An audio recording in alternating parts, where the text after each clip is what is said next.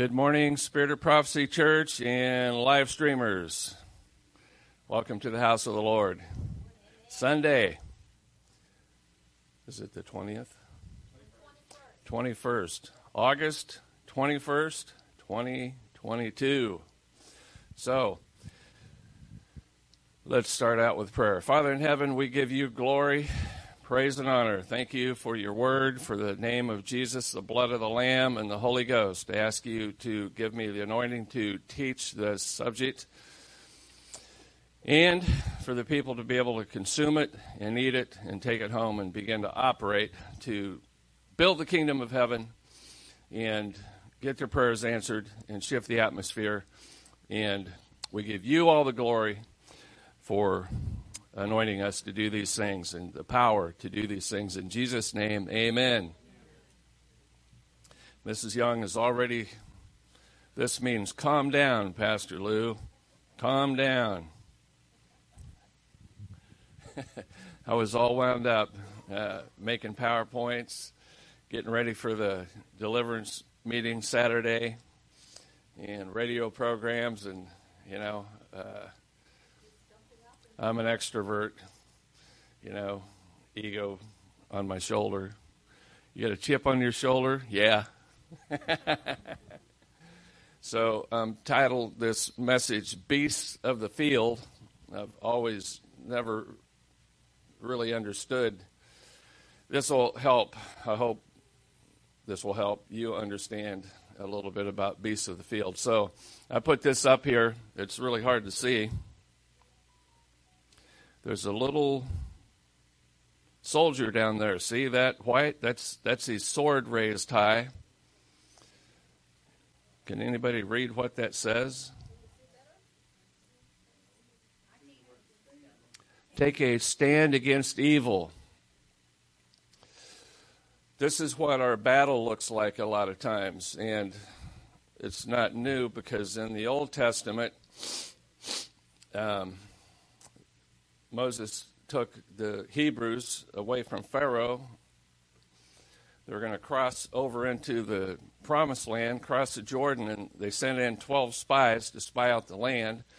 And this is pretty much what they saw. They saw giants, and they actually told the truth, but it upset God because we have this concept about God.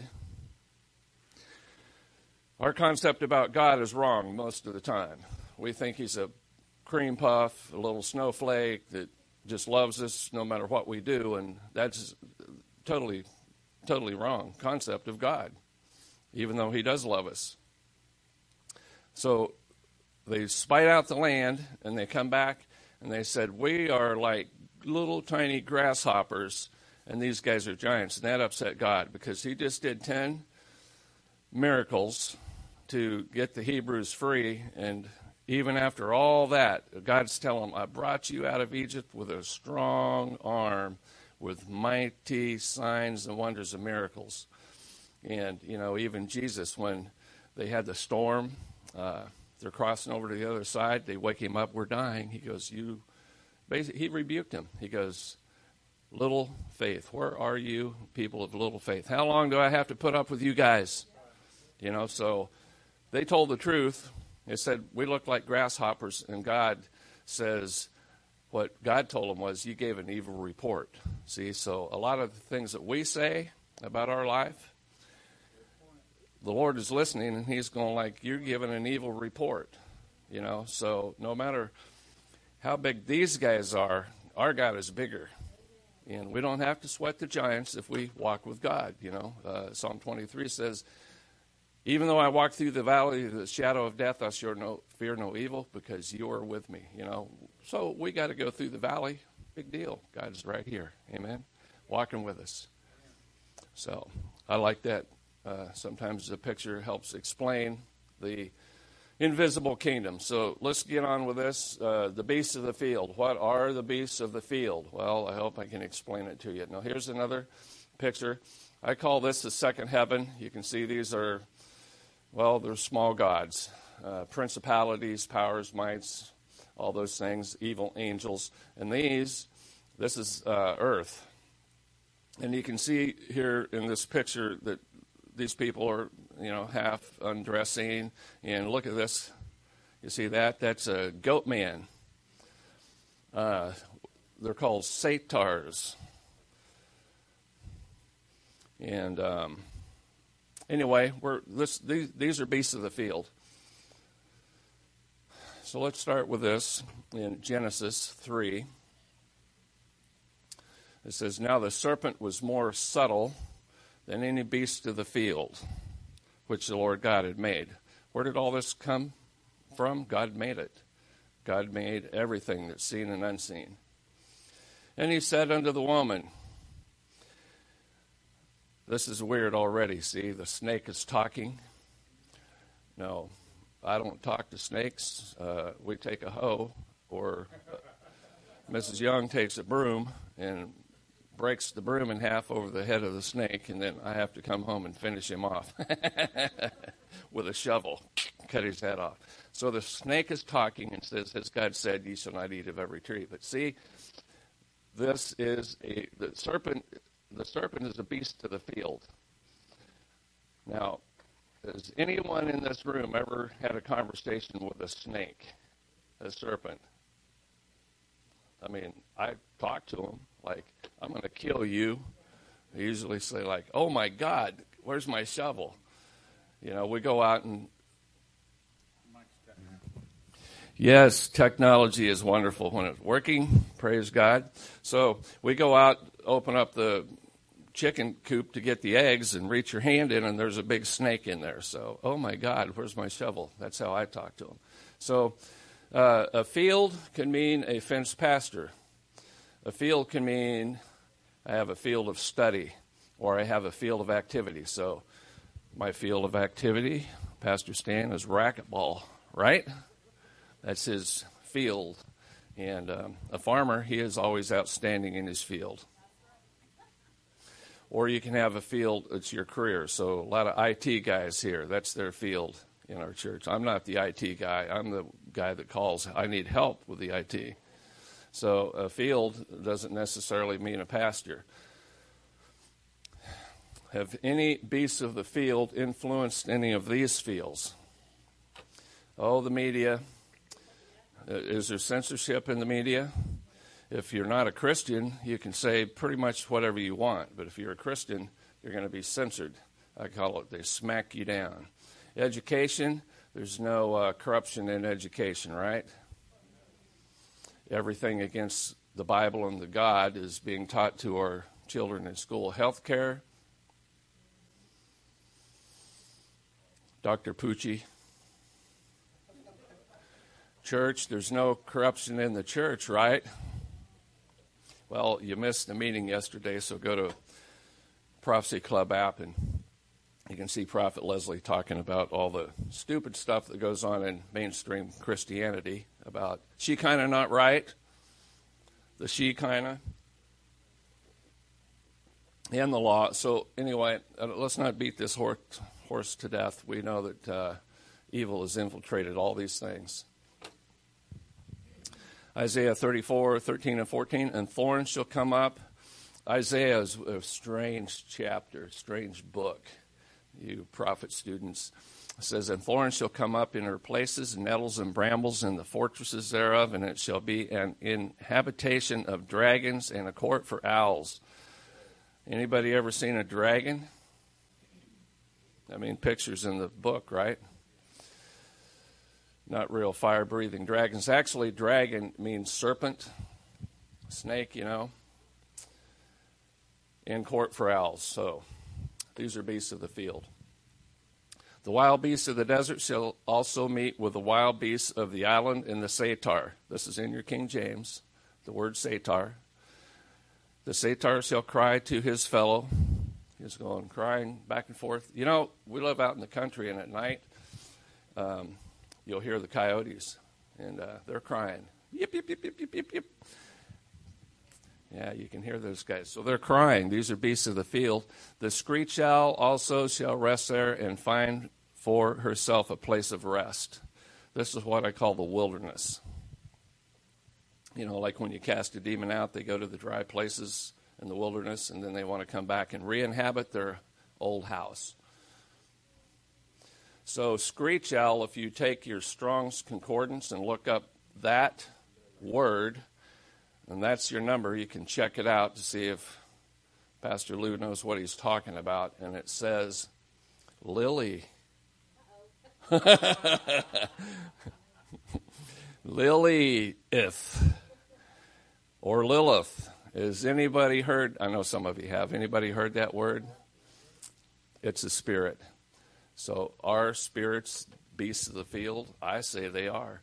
And here's another number, which is right after that, and it says night specter, which is related to the screech owl. And while I'm researching this on Yahoo, I see James Bond, and he had a movie named Spectre. Spectre means ghost or some other things, but night ghost. So the definition is ghost, phantom, apparition. You know, we deal with people that have apparitions, amen? Go out and clean the house, stake the land, a mental image of something unpleasant or menacing. It's all bad. Bad news. Now here is a picture of Lilith, the screech owl. See, here's your owls, and this is a symbol of a satyr, because it's human, and see that? She's got the talons of an owl. It's the depiction of the manifestation that the Spirit does. So soon he goes, you always say this, but Jesus is trying to show us things that we can see in the physical to understand what we can't see in the supernatural, the invisible, or the spirit. And so when you think of what an owl does, you think of Lilith. So they like to operate at night. They like to swoop in silently and kill their prey. That's why I have to lock my chickens up at night so they don't get raptured. No, can't. No. You know, they do. The people that got the little dogs and the chihuahuas, the coyotes, they let them out. They go like, my cat went out and never come back, or my dog got attacked by an owl or a hawk. Yeah, we had that. That's why we had that. Soon he wanted to get 10 chickens, and then we had 9.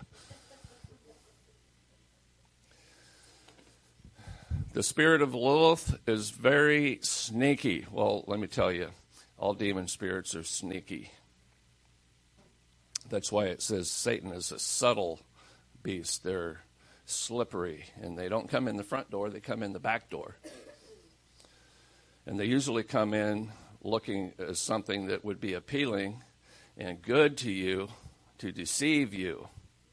You know, because if he'd come in like a red suit with horns and a tail, you go, I know who you are, and I'm not interested. But they come in an appeal to you. So you, okay, this will be good, and come on in. We'll have a great time. And then it leads to, you know, distraction. And can be often confused with Jezebel, as she shares some of the characteristics of the Jezebel spirit. Not the same spirit, but, you know, all these spirits are evil. They're fat, ugly, hairy, one nasty family that work together, but different manifestations, all bad. So here's a picture of Lilith, the screech owl. See? They make this look like a nice, young, beautiful, strong, healthy woman, and they're saying, like, this is a good thing. Look, right? Sex appeal sells, right? That's why you have all this craziness on your advertisements on TV, so they can sell their product, because, you know, smoke the Marlboro and you're going to be strong, and then in about 50 years you coughing out your lungs and die early. Lilith can come in through receiving an abortion, generational curses, soul ties, or other sexual sins. So, you know, here's the deal. When you sin and open the door in the spirit, you have no idea what's going to come through that door and jump on your back. Yeah, you're not going to like it. It's going to be bad, and it's going to, you know, some people get bigger spirits, some people get little spirits, but they all lead to trouble. Here's another picture of Lilith up in the heavens. Looks like the whore of Revelation, right? Riding the beast. Lilith is ruthless. Well, all these spirits are ruthless. And will not leave without deliverance or the hand of God. And Suni has had some leave in the prayer closet, which was her bathroom, praying old Baptist old-time hymns come right out of her mouth. We didn't know what was happening. She said, what was that? The hand of God just, you know, sovereignly set her free. And then, of course, we had to beat the rest of them out, which is deliverance. And you don't pray them out, you cast them out, you fight them out, you force them out, you beat the tar out of those guys. Lilith is known as the mother of demons. She is related to the succubus spirit. Now, you won't find that word in the Bible. She can and will behave like a succubus. However, she goes much further than succubus ever will. So we're pretty much all adults here. And if you get, how do I want to say this? You got male and female spirits that can shapeshift.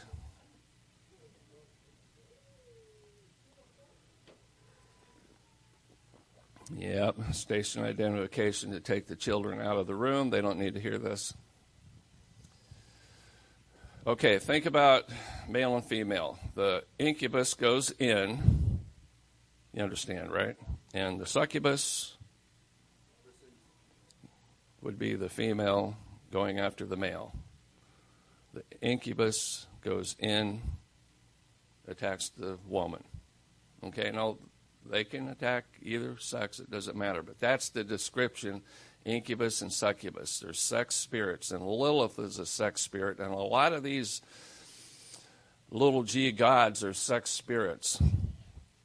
So the Amorites, when the Lord says we're going to wipe out the Amorites, that Amorite word comes from the word called amore, which is translated to love. No, it's not the love like God has love. It's perverted sex type love. So amore, Amorites, that's where they had, you know, the Sodom and Gomorrah, you know, all the perverted sex. So, you know, this is why it's good to study some of this stuff, and most of you would never study the things I study, but I'm just telling you, it's in your book. Here is Lilith again, another picture. You know, they're a hellish demon. Here's how she operates. She prefers to be attracted to women. However, men are an easy target. Well, duh.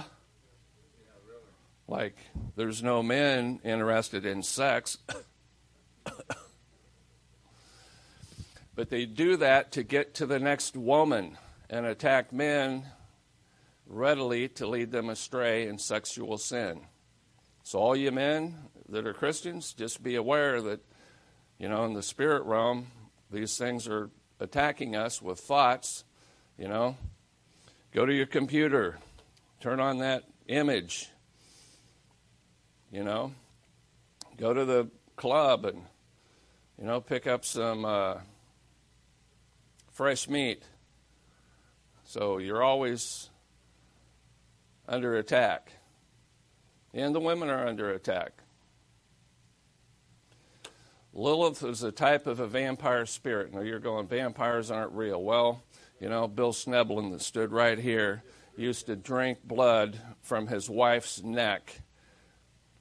And he could smell it. And it was a sexual turn on to him. High 99th degree Mason. Worked for Satan. You don't think we had our door locked when he stayed in our house? He's from Iowa. He's an awesome deliverance minister, but You know, so think about this. A vampire sucks your blood. They're a parasite. You know, these demon spirits are parasites. You know, just because they're not sucking your blood doesn't mean they are not parasiting on you. They're sucking your energy, sucking your anointing. There you go, pictured as a vampire. Lilith hates human children. Well, hello, all demons hate children. That's why they want to come and get them when they're little. They can't defend themselves. They don't know who they are in Christ. They're totally helpless. And if you can get the kid screwed up when they're young, you can steal their identity, ruin their whole life. And, you know, many of us have experienced that with our children in our own family that are still trying to pray them out of the grips of Satan. So they get them when they're little. Here's another picture. Ugly. She is disobedient and disrespectful to male authority. Thank God we don't have to deal with that anymore nowadays. You know, us terrible, oppressive white guys. Yeah, we're the target because of this spirit. This is a spirit that is operating around the globe right now. Lilith is also a witch. She throws word curses. Curses operates in New Age. She kind of not right. Mysticism in the church. In the church, not outside, in the church. Black magic and divination and necromancy, which is conjuring spirits from the dead, like they did in the book of Samuel. Saul went to the witch of Endor, and up came a spirit, and it wasn't Samuel. It was a demon, but it's in your Bible. This spirit also leaves behind barren land and famine in different areas of your lives. No, you can have a spiritual famine, but, you know, didn't we just go through about 60 days of no rain? A drought. You know, what usually happens after a drought? Famine. You can't grow the crops. You know, I heard last winter, we didn't get the amount of rain we were supposed to get. We were in a rain deficit. And so even though we're getting rain now, we were in a deficit before. So if you don't have rain in the winter, your crops are way behind in the spring when you plant, which means bad crop. And then on top of that, just like they said in the Old Testament, you know, Isaac sowed in a time of famine like they had and the forefathers had a famine. So it was a famine after a famine. But yet he sowed and reaped a hundredfold harvest. So when you walk with God, it doesn't matter what's happening out here. You can sow in a famine and reap a hundredfold harvest. But she brings famine. Now, a lot of people that don't walk with the Lord, they're going to have famine and all these bad things. So Wikipedia is a Hebrew, Lilith is a Hebrew word, which is thought to be, they call it a night bird. You know, I call it a spirit or a demon, but they call it a night bird. So think about, in the spirit, night bird, owl. You know, they relate it to the owl, right? Does this spirit still operate today? You guys are so smart. Lilith continues to serve as a source of material today in what? Popular culture, Western culture, that's America. Occultism, literature, blah, blah, blah, blah, blah, blah. Fighting, so look at this, depicted as a woman fighting for equality and striving for justice. Well, that's so noble, and that's so, you know, let's give this person a Nobel Peace Prize for doing good work, right? Yeah. Feminists on the move. And look at all the sixes.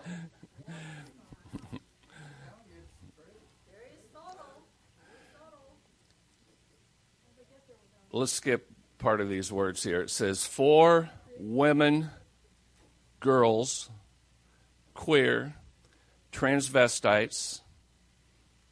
That's a weird wacko. Lilith is a sex demon, and a lot of these demons are sex demons. You know, so yeah, they're fighting for, you know, justice and peace and equality, but they're on the wrong side of the fence. They're connected to the dark kingdom, not the kingdom of light. Okay, well, it wouldn't matter if you deport them or not, because in the heavens we have all these spirits around. That's why we want to do this solemn September, maybe we're still doing it, to pray, because that's the only chance that we're going to have is to battle these guys. We, you know, so tired of hearing the Republicans and Democrats, you know, they're not going to save anybody.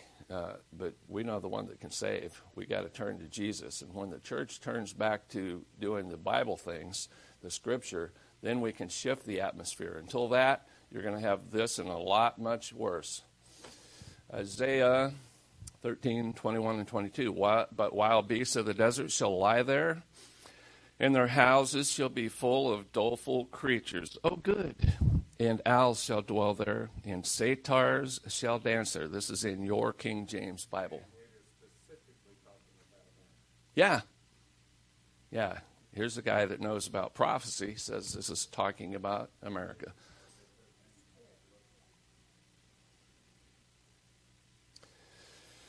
You can check it out in your own Strong's Concordance. Doleful creature translate to a howler. You know, if you've ever been next to someone that owns peacocks, it sounds just like the blood-curdling scream at night, and it'll make your hair stand up if you've never heard that before. So these guys are howlers. So think about the spiritual here. It's expressing sorrow and mournful.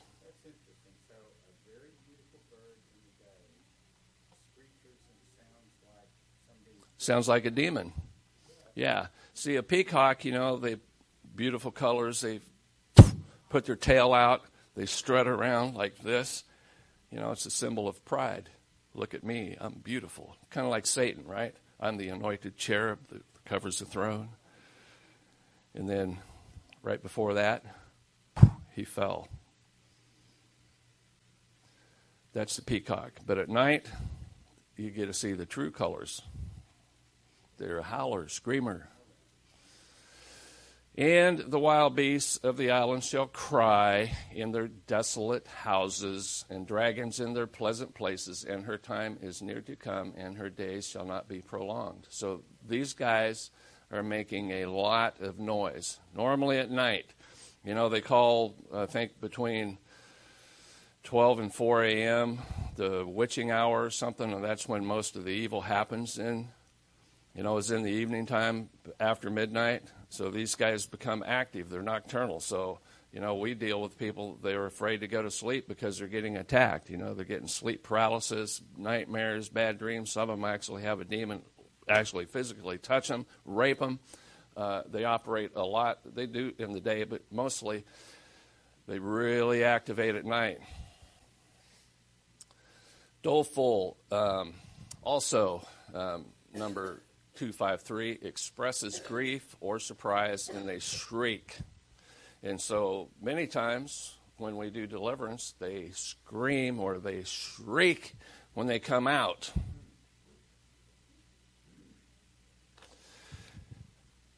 Ephesians 2:2, wherein time past you walked according to the course of this world, but we don't because we're born again, according to the prince of the power of the air. They're talking about Satan and all these spirits, you know. Leslie talked about this yesterday. You know, we don't like it that Satan and the demons and these things have power, but they do. Some people don't even recognize Satan's not real. Hell's not real. That's all made up. The Bible is not real. But, you know, once their spirit leaves their body, they're going to find out it's all real. And then it'll be too late. But Satan is the prince of the power of the air. Things move in the air. So remember, there's good spirits also. On the day of Pentecost, there came in a rushing, mighty wind. It came in on the air. So spirits move on the air. In Genesis, it says God created man, created Adam, and he blew the breath of life from his nostrils into Adam, and he became a living soul. And another translation says he became another speaking spirit. See, we're made in the image of God. We are a speaking spirit. And so these things move, good and bad. They move on the air. The spirit that now worketh in the children of evil. Okay, Isaiah 34:11. But the cormorant is a bird, and the bittern is a bird, shall possess it. It says possess it in deliverance. Doesn't that mean something to deliverance people? You know, Christians can't be possessed, but we can be oppressed and depressed. The owl, a night bird also, and the raven, an unclean bird, shall dwell in it, and he shall stretch out upon it the line of confusion. Well, thank God when you get saved, nobody's ever confused again, right? I send confusion into Satan's camp. That's what I do with confusion. Yeah, we had to deal with that in my house last week. Right, Suni? We had some confusion going on, but we cast it out. And see, deliverance ministers need deliverance too. You know, we get attacked just like you. We're not exempt. Okay. Praise God. Strong's Concordance 6893, the cormorant is an unclean bird. Think about the natural and the spirit, what this word is trying to teach you. So it's an unclean bird. The word means vomiter. Well, that's nice. Because it's vomiting up, which it, the word says, voraciously swallowed. So it eats a lot, it overeats, and then it's like it has a demon. This would be bulimia. You eat, and then you throw up, but then you go back and eat, and then you go back and throw up, and then you just keep repeating this over and over. So that's how this bird operates. He's a disgusting, unclean bird, the cormorant.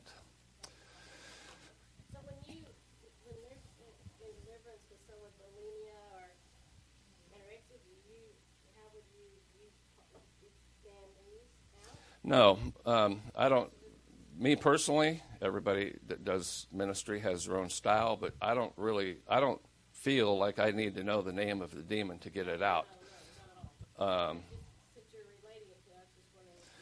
If the Holy Spirit would put that in my head, then I would speak, you know, come out, spirit of cormorant, but I've never ever said that. But I do cast out eating disorders. You know, it's not a biblical spirit, but we cast out, I cast out the manifestation. So they got a headache, I rebuke the headache and pray for healing. If they got an infirmity, diabetes, sometimes they'll say, I cast out diabetes, be healed in Jesus' name. I speak to the manifestation. Well, if we know the specific origin, then we'll call it. That's what, yeah. Definition of voracious, okay, number one, having a huge appetite. Okay, now think about the spirit. You know, in America, we're all spoiled rotten, me included. I love being spoiled rotten. Thankful to be back from Cambodia and Honduras. I can actually walk over and flip a little switch on the wall and my lights come on. And I can go in the bathroom and I see a nice roll of toilet paper right there by the throne. Wow, praise God. But on the other side, we have, sometimes we have appetites that are self-destructive, right? Excessively eager, unable to be satisfied, and number three is a glutton. So that is describing the cormorant. He's a glutton. And gluttony doesn't mean that you eat like a pig. That's one definition, but it means you're never satisfied. You always want to have more. You cannot satisfy, so let's just say sexual appetite. You can't satisfy it. Or let's say you're on drugs. You cannot get enough. Or you're an alcoholic. You can drink the bottle and you're still unhappy, so you drink another bottle and you're still unhappy. I mean, there's no end to the destruction. That's the glutton. That's the bird. Here it is. See, some translations call it a pelican. You know, they got the big purse under their lip, and they go, oop. They don't chew it. They swallow it. This thing's eating a bullhead or a catfish. You know, you ever got your hand on a spine? It hurts, and they just, like, gulp it down like This is a candy bar. Boop, boop. Tasty. And then, whoa!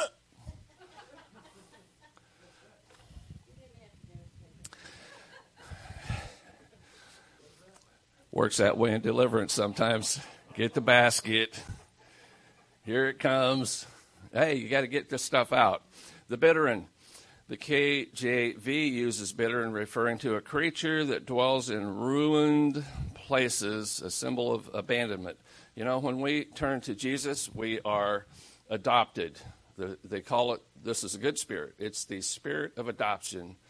It says, whereby we cry, Abba, Father, Dad, you know. Go boldly into the throne room of God and ask your dad, Dad, I need help. Amen? So we don't have to be abandoned. We can be adopted. Here's a, see, he's all by himself. I see him. You know, we got the white cranes and blue herons. They're out there like that. They stand out in the water like that looking for something to swim, and then poof.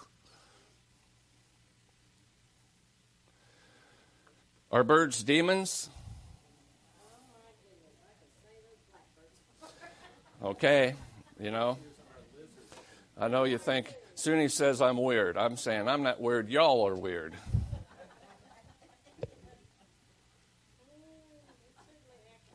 I like my weirdness, and I'll tell you this. The more weirder I get, the more I see Jesus answer my prayers. So if possible, Suni, I'm going to even get more weirder and more aggressive and more looking not like the world. So when people see me, they can say, like, you are the most weirdest person I've ever seen.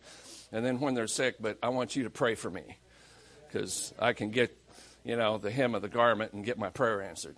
So in the Bible, are birds demons? Yes and no. How'd you like that answer? Good bird, the dove.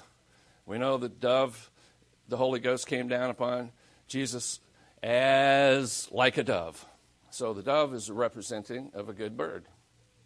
Oh, a bad bird, that would be the owl, the screech owl, or translated Lilith. Owls are predatory. Get the connection with the spirit here. They're unclean. You know, if you were a leper in the Old Testament, you had to go around.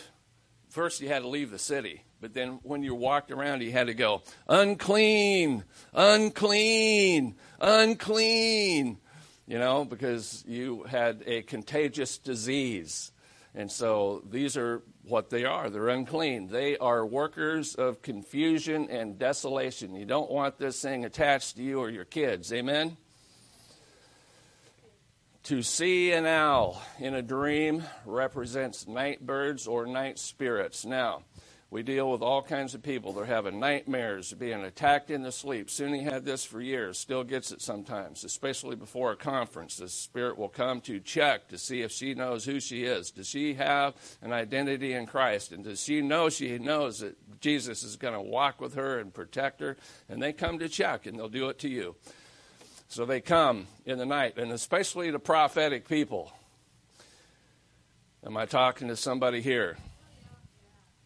For example, the screech owl in Isaiah 34:14. Owls are very active at night. They inhabit the desolate places. Owls in dreams are birds that bring mourning, waste, and desolation. Owls also represent hidden, this is your occult, the Shekinah, and the mysticism, and the New Age, and all the funky, weird, shaky-bakey, kundalini, all this stuff in the New Age. The occult knowledge, they represent evil, demonic wisdom. Now, see, we don't like to think that the enemy has wisdom, but the enemy's, you know, he's not, yeah. In fact, he's a lot smarter than the average Christian. Oh, you don't like me now. You know, I have so many friends because I tell you the truth. You know, Christians need to wake up and smell the coffee. It's good. You know, quit Quit letting the enemy walk all over and steal from you. Go into his camp and take back what's yours. They have wisdom. And our God has wisdom. One of the spirits, the seven spirits before the throne of God is wisdom. It's not book stuff, you know. So you've got 8 degrees and been to college. You've never held a job because you're so smart. You've just been to college your whole life. We have some of that in Sunni's family. They're so smart, they're stupid.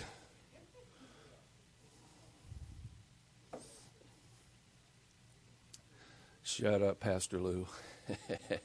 These are symbols. They are symbols for masonry and secret societies. These people worship a God that we fight against.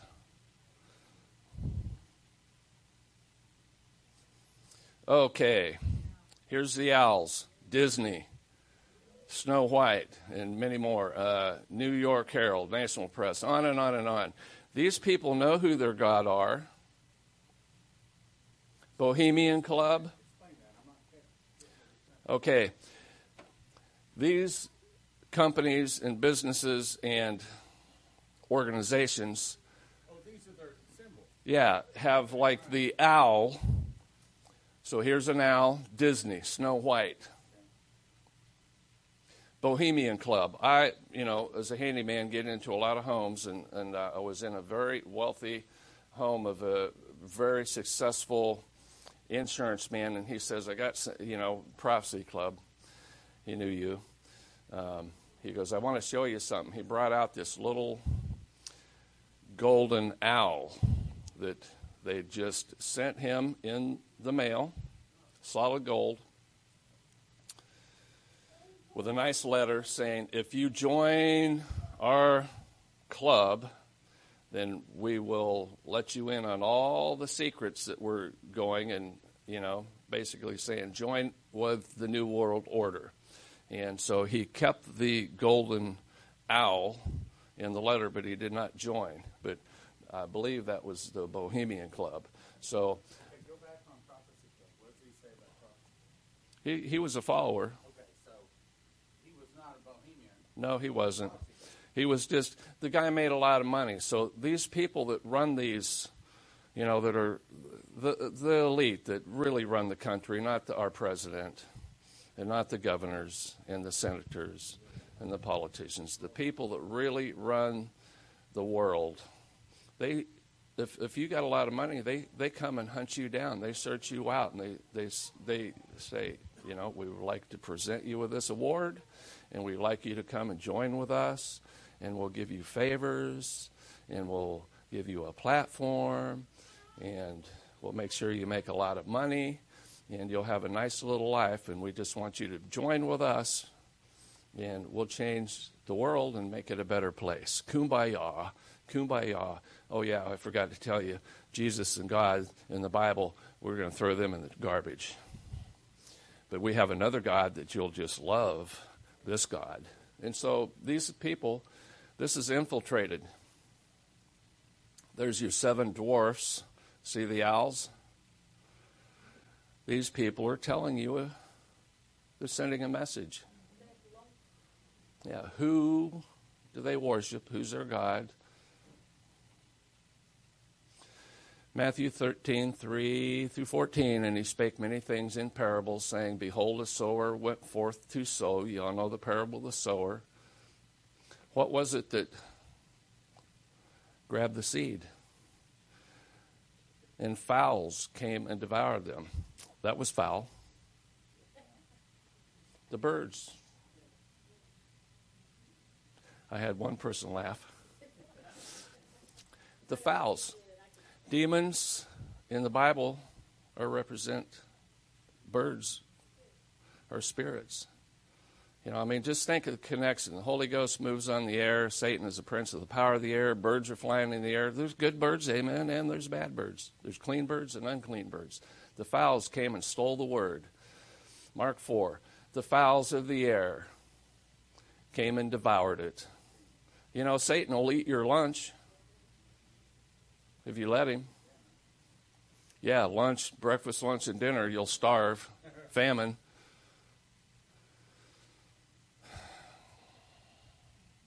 And the birds came and ate it up. representing demons. You know, you can go to church and hear a wonderful message, and you go, "Yeah, this is so awesome. I'm going to remember that." And you go home, and they go, "How was church today?" "Oh, it was awesome." "What did they talk about?" "Well, what did they talk about?" All of a sudden, I can't remember. Why is that? Because I was preaching. The Spirit stole it right out of your heart. Says so in your own Bible. That's right. She prays so they'll have remembrance and bring back the word. And I do that too, because training and equipping. Someone that has battle scars taught me how to pray. Here's Luke 8. The fowls of the air devoured it. Okay, you got the picture. The birds represent demons or spirits, good and bad.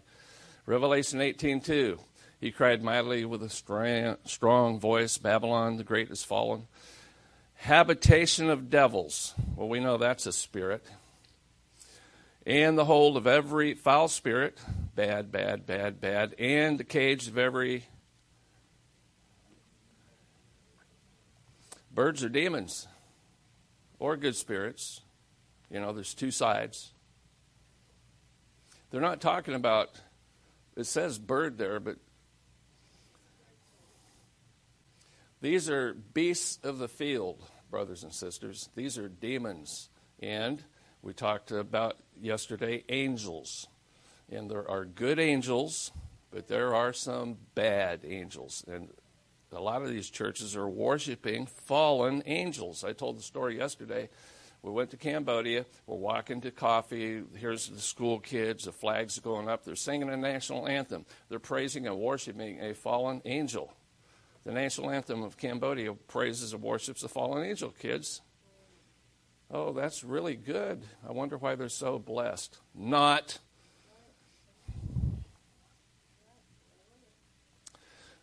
If you could see in the spirit realm, you'd stop doing business the way you're doing business, because this stuff, even though you can't see it, it's real. Oh, we're going over here. How many more slides do I got, David? Can you tell me? Okay. Let me keep you 5 more minutes. Isaiah 14:29. "Rejoice not thou, whole Palestina, because the rod of him that smote thee is broken, for out of thy serpent's root..." Satan has a root that shall come forth a cockatrice. Uh-oh, well, what is that? Well, that's just a snake. "And his fruit shall be a fiery flying serpent." Well, we see those, right, all the time. Leslie sees them all the time. You know, the flying lizards? They just don't breathe fire. They set off her, what's the doorbell, the Ring doorbell? Ding! Oh, what's there? Oh, a lizard or a roadrunner. So it's a fiery flying serpent. Now, fiery can be translated to burning. So if you got bit by a poisonous snake, you would probably have pain. It'd be burning.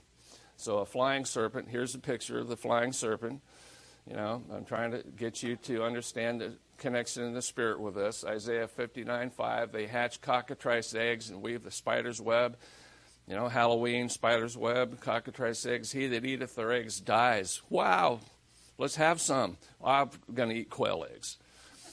"And that which is crushed breaketh out into a viper." Okay? You know, we walk on serpents and scorpions.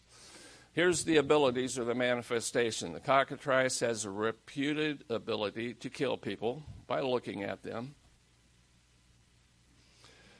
It's a death stare. You know, like Darth Vader. Burning laser, you know, who has the death stare is Jesus Christ. He's going to come back with a sword on the day of the Lord and burn up the tares. That's the real death stare, and then we won't have to put up with these ignorant spirits anymore. So he looks at them. They die. "Beware of the death darting eye of the cockatrice," touching them or something, breathing on them. Oh, isn't that interesting? How are you going to get the Holy Ghost? Breathe on them, right? You want the enemy to breathe on you so you can get their spirit? Be filled with a demon. It works both ways. You know, Satan is a counterfeiter. Jeremiah 8, 17, for behold, I will send serpents. Remember when the Israelites sinned and the Lord sent serpents, not the devil, the Lord, sent serpents into the camp and they started biting them. The fiery flying serpents were biting the Hebrews and they were dying. And Moses prayed and they said, put a serpent on the pole and raise it up, and anyone that looks at it, isn't that a coincidence? The cockatrice has a death stare. You look at it, it kills you. But Moses raised up the serpent, and they looked at it, and they lived. Well, it's just a coincidence.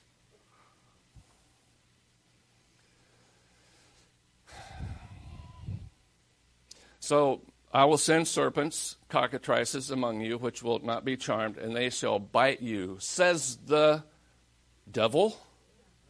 Yeah, don't worry about what Satan can do. Worry about what God can do. Okay, deliverance is like peeling an onion. It comes off in layers. I'm only saying this because some people, they go like, you pray for me, I'll be set free. No, it don't work like that. It takes time. It takes time. And the whole point of this message is right here. Deuteronomy, why does not the Lord set you free in one heartbeat all at once? There's a scripture that explains it, Deuteronomy 7:22. And the Lord thy God will put out the nations before you little by little, not all at once in one heartbeat. It's going to be over time, that thou mayest not consume them at once, lest the beasts of the field increase upon you. Now, we're not talking about goats, cows, chickens, turkeys, ducks, and quail, and all the critters. We're talking about spirits. So when they went to Jericho, they conquered the biggest, baddest city. Then they went to Ai, and they had one little mistake. They didn't do what the Lord told them to do, and they got their behind kicked. The sin in the camp. You want to lose your battle? Have sin in your camp. And our friends here, the beasts of the field, will come and pay you a visit, and they'll beat the tar out of you. So if you have sin in the camp, repent. Get rid of it, get back on track with the Lord, and then pull out your sword and get back on the battlefield and start cutting the head off of Goliath. So can you get delivered over time, Suni? 22 years, yeah, you can get set free. You know, it depends on your level of infestation. So most people aren't like Suni, but, even this wonderful person behind the microphone here, I get delivered too. Okay, I don't know if we got donuts, but we got coffee. And Lord, so I ask you to bless these things, and let's have good fellowship. And then back here in 5 or 10 minutes, and we'll have church. So thank you for coming. Praise the Lord. In Jesus' name, amen. I hope you like the message, Beasts of the Field. I learned a lot. I pray. Amen. Amen. Amen. Amen. Amen. Can you hand that to Alfredo, please? Brandon. All right, Pastor Stan, can you come up here, please? Also, Jessica and Marcus and your whole family, can you come up here? Danny, will you go relieve Michael at the front? Come on up here, family. The whole crew. Come on up here. I hear that you're a kindergartner now. Is that right? Yes. I'm kindergarten. You're in kindergarten. Do you like it? Were you tired this week? Yeah. Yes. All right, if y'all can line up here and we'll. Here we go. Look at all these beautiful children. My goodness. I want that shoes, but it's too big. I know. I love those boots too. Here you go, Stan. We have a baby dedication this morning. You might need to scoot down a little bit. You're in a mood today, aren't you? Sorry, visitors. I wish I could say it's never like this. You could say it, it just wouldn't be good. Is that word better? Okay. All right, Lord, first of all, we know that we're supposed to have a quiver full, and he's certainly on his way. We know that some of the greatest blessings that you give us are our children. And he has been blessed mightily. And Lord, what we're about to do is dedicate this child to you to make certain that her name is in the book of life,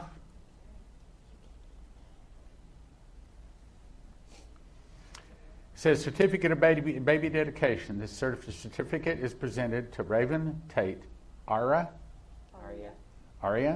Colette, Cameron. Blessed and highly favored means that God has his hands on you for his purposes. We dedicate Raven Tate, Aria, Colette, Cameron to the Lord this 21st day of August 2022. And there's about 13 verses here. And then at the bottom it says Apostle Stan Johnson, Prophet Leslie Johnson, Apostle Lou Young, and Prophet Soonhee Young. May God bless you and your precious child for years to come as you teach her about our faith and guide her on her walk with Jesus. In Jesus' name, amen. And I'm going to present this to you, but we're going to pray over her.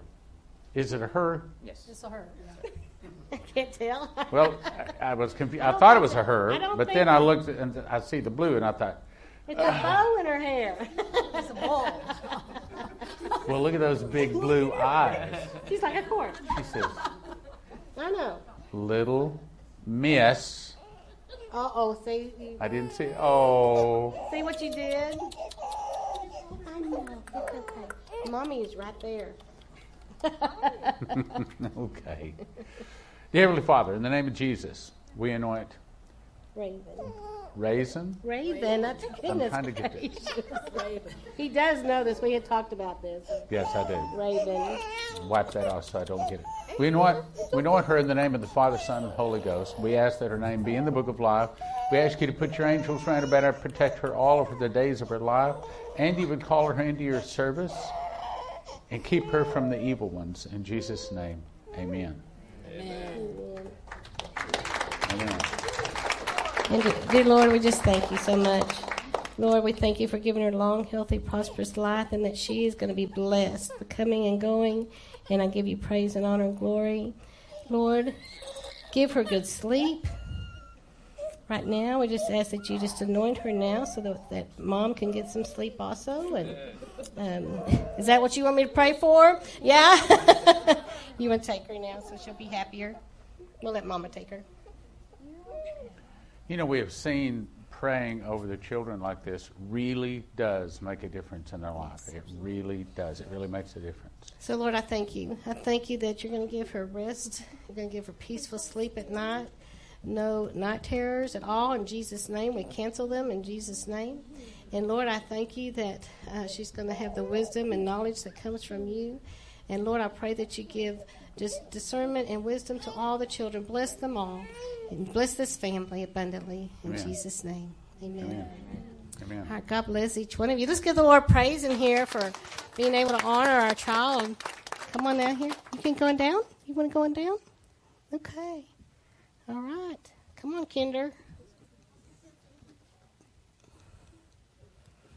Congratulations. She's beautiful.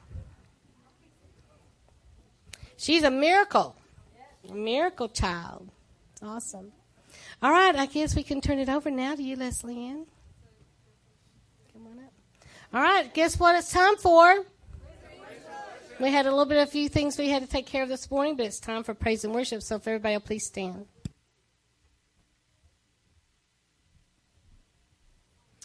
Hallelujah. How you guys doing this morning? Yes, time to praise and worship our God. He is great and mighty is He. Lord, King of Kings and Lord of Lords, we want to tell you who you are and that we love you for it, and what you've done in our lives and that we love you for it. We give all you the praise and all the glory and all the honor in the name of Jesus. Amen. Come on, let's put our hands together. Are you guys happy? Come on, turn to the person next to you and say, God is good.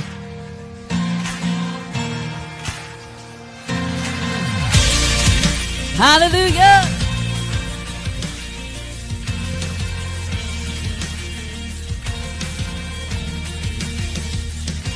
We worship the God who is. We worship the God who is. We worship the God who evermore will be. He opened the prison doors. He parted the raging seas. My God, He holds the victory. There's joy in the house of the Lord. There's joy in the house of the Lord today. And we won't be quiet. We'll shout out your praise. There's joy in the house of the Lord. Our God is surely in this place. And we won't be quiet. We'll shout out your praise. Hallelujah.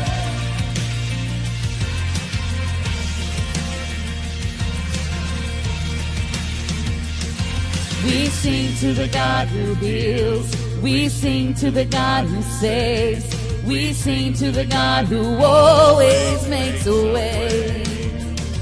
'Cause He hung up on that cross and He rose up from the grave. My God, still rolling stones away. There's joy in the house of the Lord.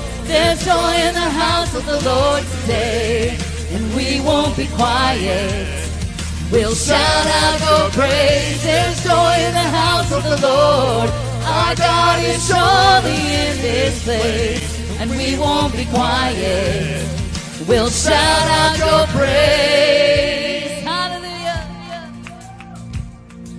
And we were the beggars, now we're royalty. We were the prisoners, now we're running free. We are forgiven, accepted, redeemed by His grace. Let the house of the Lord sing praise. And we were the beggars, now we're royalty. We were the prisoners, now we're running free. We are accepted, accepted, redeemed by His grace. Let the house of the Lord sing praise. Hallelujah! There's joy in the house of the Lord. There's joy in the house of the Lord today. And we won't be... Come on, let me hear you. We'll shout out your praise. There's joy in the house of the Lord. Our God is surely in this place. And we won't be quiet. We'll shout out your praise. There's joy in the house of the Lord. There's joy in the house of the Lord today. And we won't... Let me hear you sing it out. We'll shout out your praise. There's joy in the house of the Lord. Our God is surely in this place. And we won't be quiet. We'll shout out your praise. Hallelujah. Lord of Lords, we'll shout it from the rooftops, amen. Singing Jesus.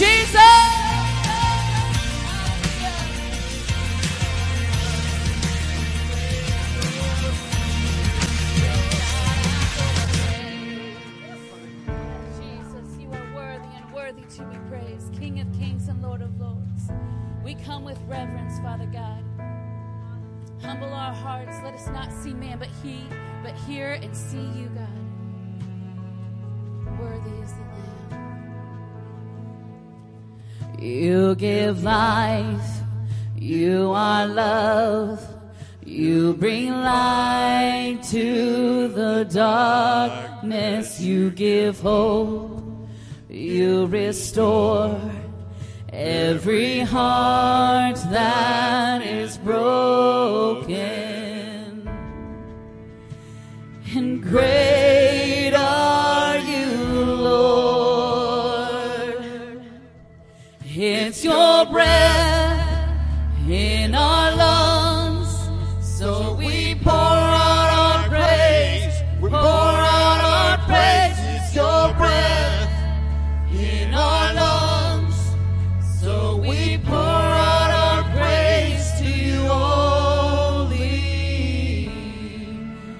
He's given us the spirit of... He's given us the sound of mind. We don't need the spirit of fear in our lives. You give life. You are love. You bring light to the darkness. You give hope. You restore. heart that is broken. Come on, tell him who he is. And great are you, Lord. It's your breath in our lungs, so we pour out our praise. We pour out our praise. It's your breath in our lungs, so we pour out our praise to you only. It's your breath in our lungs, so we pour out our praise. We pour out our praise. It's your breath in our lungs, so we pour out our praise to you only. And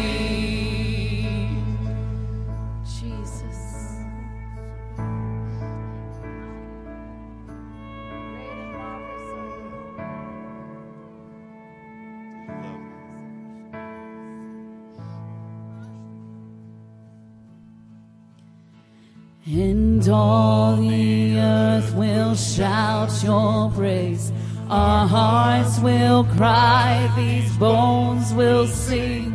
Great are you, Lord. And all the earth will shout your praise. Our hearts will cry, these bones will sing. Come on. Great are you, Lord, and all the earth will shout your praise. Our hearts will cry thee. Come on, sing it out loud. Great.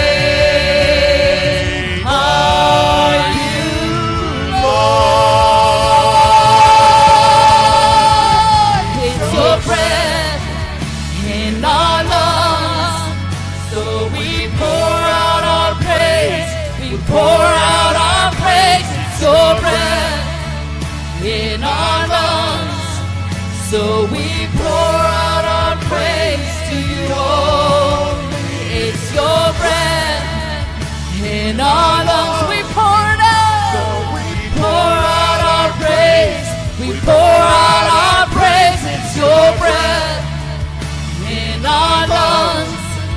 So we pour out our praise to you, oh.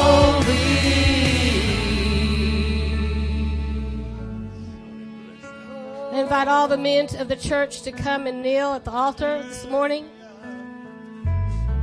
Lord, I just pray for favor for these men as they come and just relinquish their will to give it to your will be done for their families in the name of Jesus. Lord, I thank you for honoring them.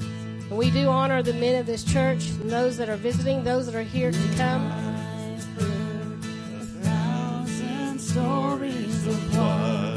They think you're like Andrew Cummings, the tender whispers of love in the dawn of night, and you tell me that you're pleased and that I'm never alone.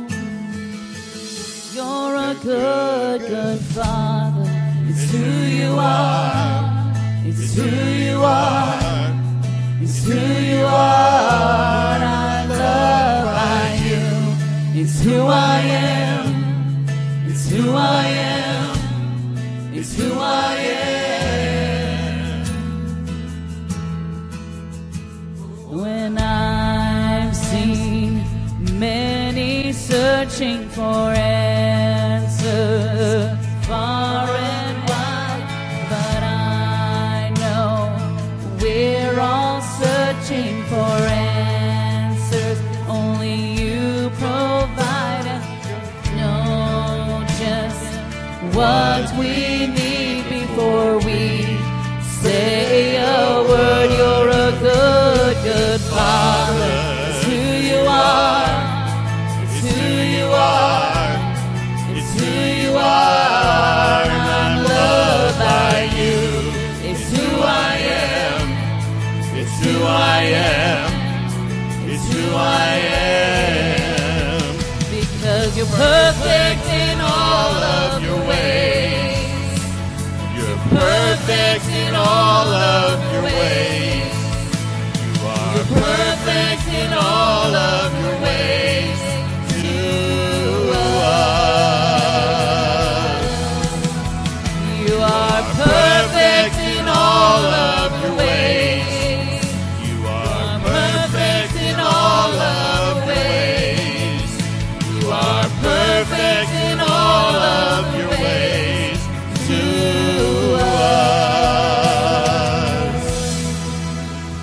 And God's love is undeniable. I can hardly speak. He's so unexplainable. I can hardly think as you call me. Deeper still as you call me. Deeper still as you call me. Deeper still into love. Love, love, you're a good, good Father. It's who you are. It's who you are. It's who you are. And I'm loved by you. It's who I am. It's who I am. It's who I am. A good, good Father. It's who you are. It's who you are. It's who you are. I'm loved by you. It's who I am. It's who I am. It's who I am.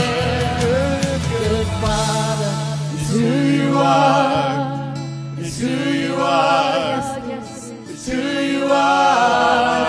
who you are. I'm loved by you. It's who I am. It's who I am. It's who I am. Good, good Father. It's who you are. It's who you are. It's who you are. I'm loved by you. It's who I am. It's who I am. It's who I am. Jesus. Lord, we thank you for this time we can come and worship you in spirit and in truth. Yes, Lord, thank you. Thank you for hearing the cries of these godly men, Lord. Thank you, Lord. Thank you for making them the head and not the tail. Lord, thank you for increase in everything that they do. We thank you for it. Lord, we thank you for peace to be in their homes. We call peace to come in the name of Amazing Jesus. love that welcomes I thank you, Lord, the kindness of mercy. that they're going to be the light in the darkness that's out there. That bought with blood Give them dreams that come from wholeheartedly. you. Give them the vision. My soul undeserving. God, you're so good. God, you're so good. God, you're so good. You're so good to me. Behold the cross, age to age, and hour by hour, the dead are raised, the sinner saved, the work of your power. God, you're so good. God, you're so good. God, you're so good. You're so good to me.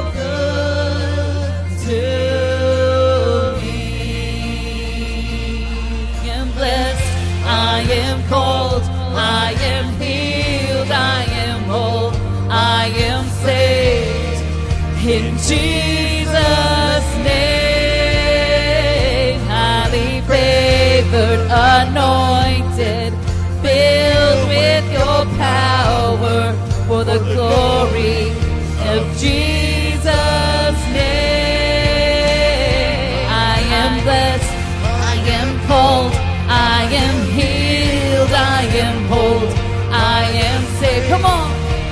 In Jesus' name, I am favored, anointed, filled with your power for the glory of Jesus' name. Yes, and shout this life brings suffering. Lord, I will remember what Calvary has brought for me, both now and forever. Come on, lift your hands, singing God. God, you're so good. Come on, lift it up. God, you're so good. God, you're so good.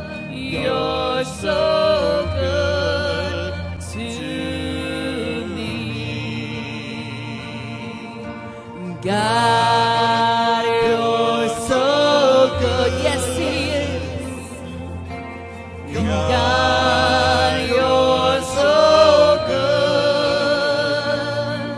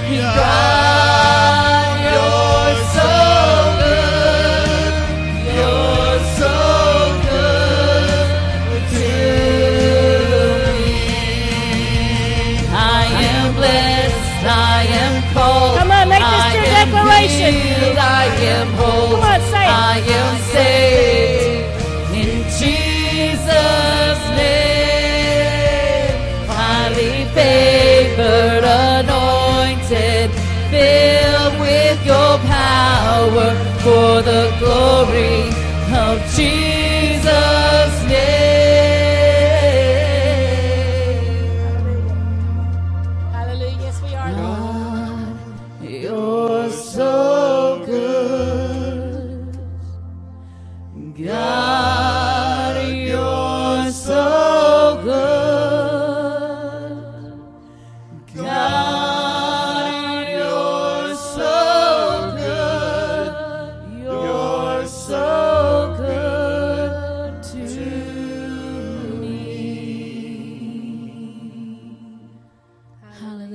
Thank you for this time. We can worship your great and mighty name. You are worthy. Before you men go sit back down, you can stand up if you want to, but I have a question for the men. I believe there's more than one here, but who has been given a vision, a revelation for maybe something new, some kind of new invention or something that would be that you need them to even hear you about, that you have a revelation of this will work better? This is what we need to do. This is like you. That God's given you a plan. Y'all right there, Andrew? Okay. You can sit down if you need to. Who's been given that in your work? You have given. God's been giving you something. He's given you a revelation. He's given you something. Like a new invention, a new way of doing things. Yeah. Okay. Okay. And that's what God is doing. He's bringing that to you. So that's great. So there's somebody else, though. Yes. In the work that I just transitioned to, they started doing monotonous things. And as I transitioned into it, I said, no, let's do it automated. Let's build. So I started building stuff for them. Okay, praise God. So that's what we want. So there's somebody else. Somebody else. Chris. Yes, of course. Of course, Chris. Any of you, any other men? Yes. You've been given information on how to do things better, more efficient. God is giving that to you. He's downloading that to you. So for those, even Michael, if you'll come here, you've forced it 1, 2, 3, and when Chris maybe had to leave with the other kids. See if we could come on up here, Michael. Let's let them in here, at least 4 in the front. Anybody else that God has given this? I want apostles to come and pray for these men. Hallelujah. Eric, have you been given things that will be more efficient at your work? Yeah, simple. It's simple is fine, right? It might be simple to you, but it might not be to the others, right? So God's given it to you to bring to your work, and we want it to be blessed. We want it to be blessed. So this is how God, yes, Pastor Stan? Actually, as you said that, I was sitting there thinking, boy, I hope I haven't missed it with this prophetic oil thing. Because way back in June 14th of 2008, he said, I will give you the money to drill the well in Israel. As I was out on a tour, casting the vision for us to go and drill the well in Israel. And so here lately, I've just been wondering if maybe I should have continued to cast it. But someplace in there, I saw that, oh, well, Christians just don't have enough money to ever do that.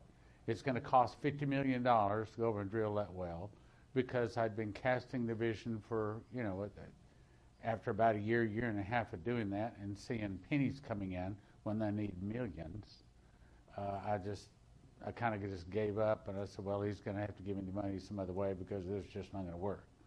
So I was what was on my heart was when we got home to hold hands with you and pray and ask God would speak to me and let me know, do I need to continue to cast that vision? In other words, do I need to continue? I think the answer is yes. He gave you the vision. And that's what this is for. Well, I'm not saying, yes, I know that eventually the money is going to arrive. We both know what I'm talking about. But I'm talking about now. In other words, where we would find an attorney now, we'd get another stock offering now and begin to start offering the stock. Well, we can pray about that more, but you do have a vision. So God, and this is what we want to pray for now, is that God's given these men vision to know how to do things more efficiently. And it's not that you women don't have that, but we want to honor the men today. So if we can get all of them here and stand, if you and Lou would just come up here just briefly, just pray for the ones. Come up here a little closer so they can stand behind you guys. Okay? There we go. All right, can you get on one side, honey, and we can get Lou on the other side? Lord, I just thank you so much, Lord, as they anoint these men. This side or that side? On this side, down here. Oh, can you get some oil for these? Brandon, can you get oil for Pastor Stan?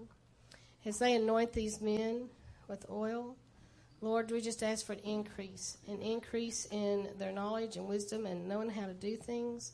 And, Lord, that you would prosper them. And, Lord, let them be heard in their workplace. Let them be heard how to do these things more efficiently. Give all these men and women in here new inventions, new ideas to bring into your kingdom. And let it be found that they are found to be worthy of the vision that you're laying to them. And even Pastor Stan, let him be found worthy to release that vision of the oil in Israel. And I thank you, Lord. I thank you for that anointing. I thank you for the calling upon their lives. And thank you, Lord, for the women.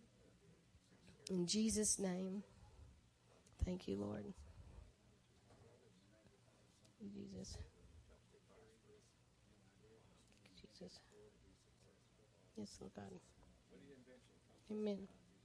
Yes. We declare it come forth, as he says here, in Jesus' name. Amen. Let's give the Lord praise as they go back. Hallelujah. Amen. All right, Pastor Stan, you want to come up here and preach the word of the Lord to everyone? Okay.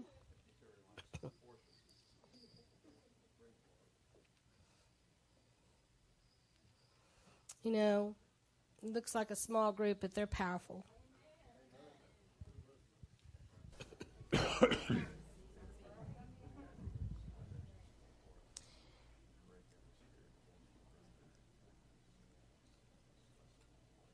Lord.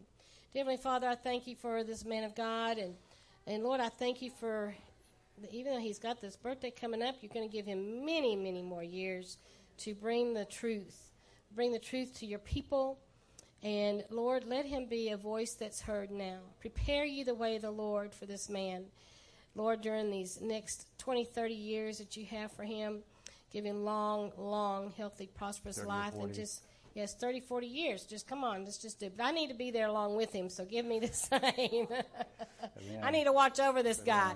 Yes. So, Lord, bless him. Anoint him from the top of his head to the soles of his feet, and have him bring the message that you have for us to hear, and give him the words to speak. Let it not be his, but yours.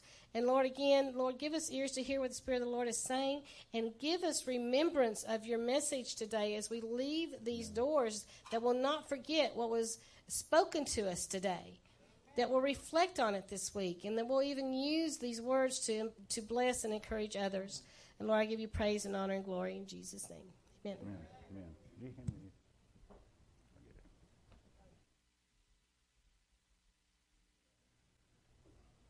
Great and marvelous. Great and marvelous. Great and marvelous. Great and marvelous. Great and marvelous are thy works, Lord God Almighty. Just and true are thy ways, thou King of saints. Who shall not fear thee, O Lord, and glorify thy name? For thou only art holy, for all nations shall come and worship before thee when thy judgments are made manifest, because wisdom and might are yours. You changeth the times and seasons. You removeth kings and setteth up kings. You giveth wisdom to the wise and knowledge to them that know understanding. You revealeth the deep and secret things. You knoweth what is in the darkness, and the light dwelleth with you. And Lord, we gather here this morning in your name. We gather to worship you, to serve you. And Lord, our greatest desire is that we can serve you, keep our lives clean and pleasing before you, to enter in through the gates into the city to hear, well done, thou good and faithful servant. Enter into the joy of the Lord. And Lord, we ask you to help us to do that. But as we go in, we don't want to go in empty, Lord. We want to go in with a lot of blessings, a lot of rewards. Some 60, some 70, some 80, some 100-fold. Lord, give us 100-fold. We ask that we would all be accounted to be overcomers. And he that overcometh and keepeth my works to the end, the same will I give power over the nations. And he shall rule them with the rod of iron, as the vessels of a potter. They shall be broken to shivers, even as I received of my Father, and I will give him the morning star. Lord, we ask for the morning star. We ask that would be pleasing in your sight, that you would give us many souls. And Lord, we raise our hand in the Spirit. We say, Lord, here am I. Here am I. Send me into the fields that are white to harvest. Give me your anointing, your words to say, that I can point people to you in Jesus' name. Amen. Amen.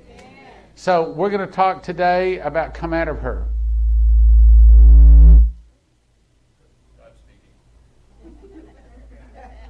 Just letting you know, you better pay attention today. Come out of her, my people, that you be not partakers of her sins, and you receive not of her plagues.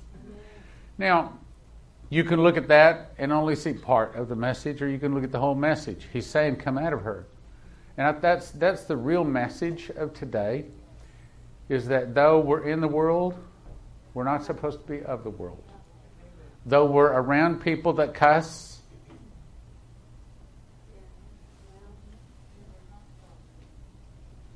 we don't do those words. Though we're watching TV commercials that have all kinds of filth in them, we don't do it. Though we're around people that walk and talk and act filthy. I can remember the time when there were very few people that cussed in America. But now, it's common.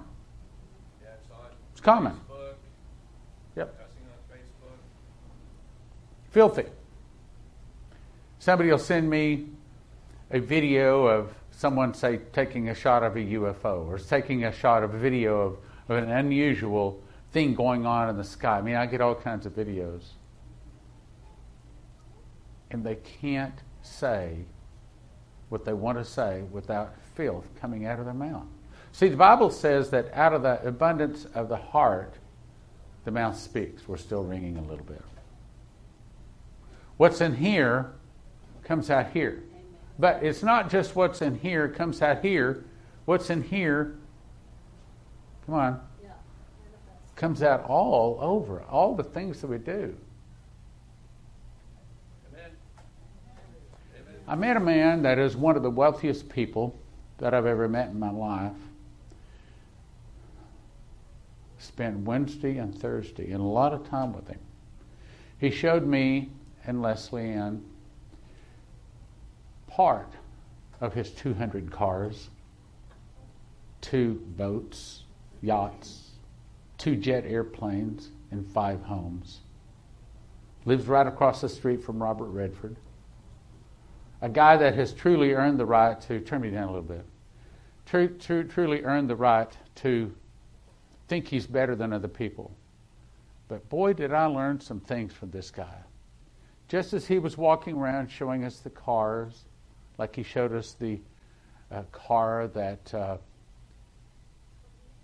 what's the name of it? Rain Man. The Rain Man car? The Rain Man car. Bought it for $340,000 directly from Dustin Hoffman. Has the original title with Dustin Hoffman's name on it. Saw that car. As he was walking around, he kept saying, I'm teaching my daughter, my 16-year-old daughter, to stay humble and to be kind and to treat each other with kindness. He kept saying, be humble and treat each other with kindness. And yet I'm seeing all of this money rippling off of him. Very humble guy, very loving, very kind. And then it finally popped out why he had so much blessings. Why do you think he had so many blessings? Jesus. I said, so you're Jewish by blood? He said, yes. I said, but you're Jesus by choice. He said, correct. He said, my goal, now listen to this, my goal is to take the gospel to the world. Wow. He owns the number 26 out of 81 networks in America. Lots and lots and lots of people see his network. And by the way, we start in a couple of weeks. Prophecy Club. And also Leslie's going to have a program on there. And also Leslie and us, we made an infomercial for Joseph Kitchen, which was why that we were there. But God opened up some other doors. Here's a guy that walks with some of the wealthiest people in the world. And one thing that goes with wealth, and I thought what Pastor Apostle Lou this morning said was so true. He said they seek out people that have a lot of money to try to get them to join them. It used to be that the wealthy people were in the church. But now the wealthy people are with the devil. Not all of them, but a lot of them. So what God has laid on my heart today is saying, come out of her, my people. In other words, we should not walk like them, talk like them, dress like them, act like them. We don't want to be a part of the world. I cannot prove it, but it seems to me like when Adam and Eve ate of the fruit, there was some kind of a change either in their literal DNA or their spiritual, but there was a seed of the serpent that was put in them somehow. Because all of a sudden, instead of us naturally being good and kind and loving, now we are naturally evil and doing things to hurt other people. Correct? You leave a little young man or a young woman alone to their own devices, and guess what you get? You get murder and all kinds of filth and stuff. What God is saying to us is He has been saying for the last couple of weeks, I'm not changing channels here.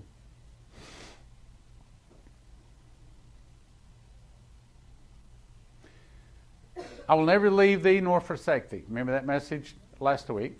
Okay, and then before that, there's power in the blood of the Lamb.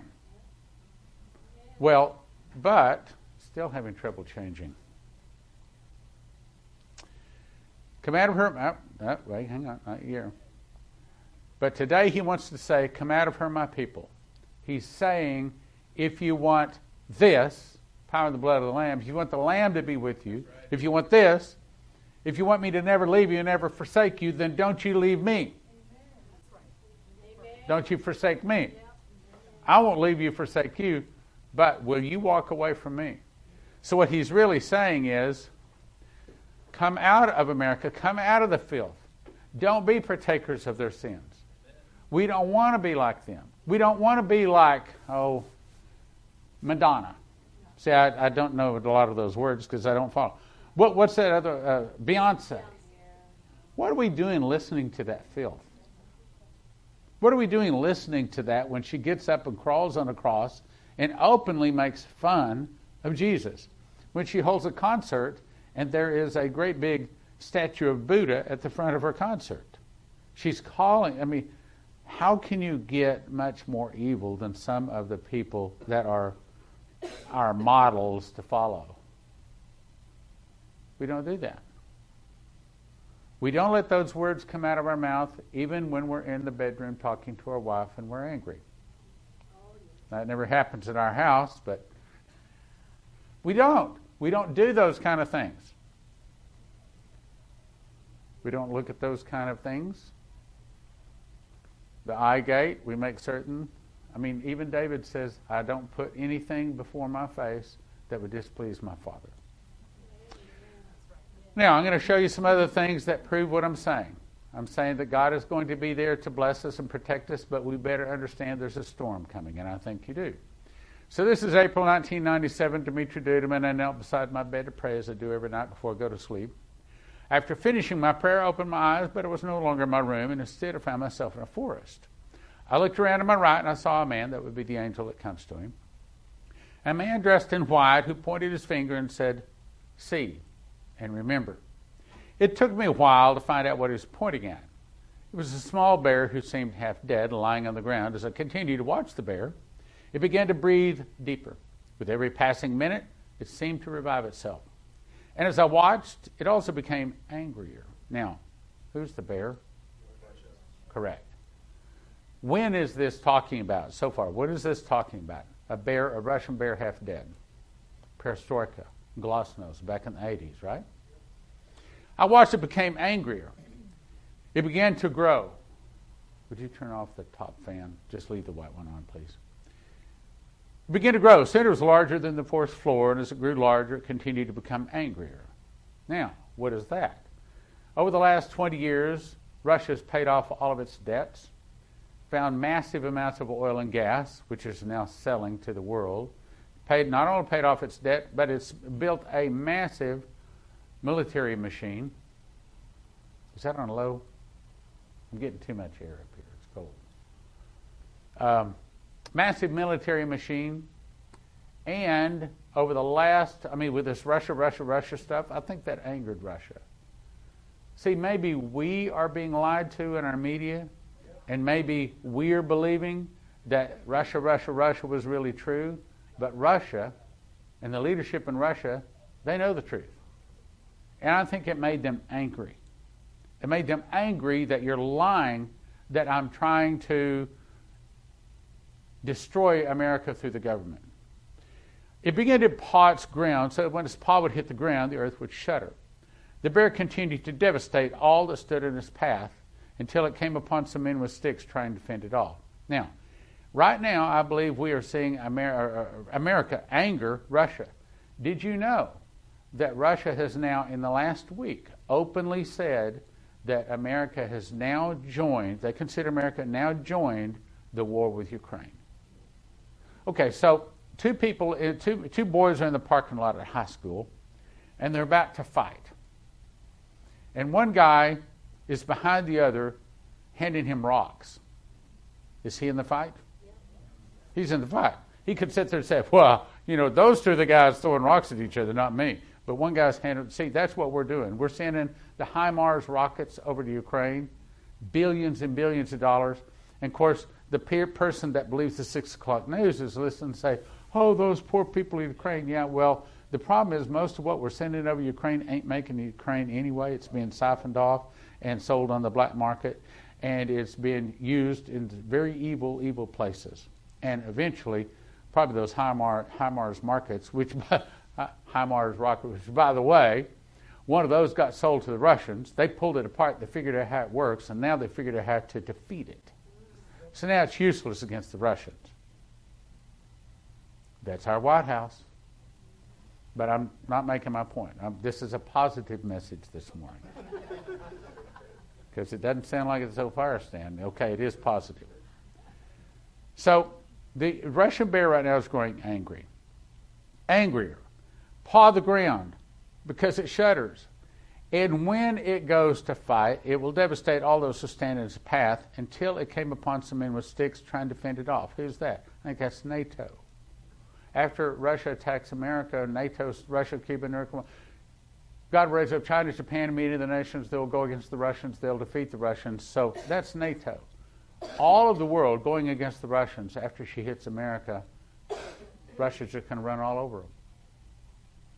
By this time, the bear had grown so large it simply crushed men underfoot and continued to rampage. I was stunned by what I saw and asked the man standing beside me, "What does this mean?" At first, they thought the great bear was dead. The man said, as it would begin to stir in once again, they will consider it harmless. Suddenly, it will go strong once more with purpose and violence. God will blind the eyes of those who continue to trample of the sacrifice of Christ's blood. Who would that be? It's got to be someone that has Christ's and has his blood for them to be able to trample on it, right? And that would be America. To blind the eyes of those continue to trample the sacrifice of Christ's blood until the day where bear will strike swiftly. This day will catch them unprepared, and it will be just as you saw. Then the man said, tell my people the days are numbered.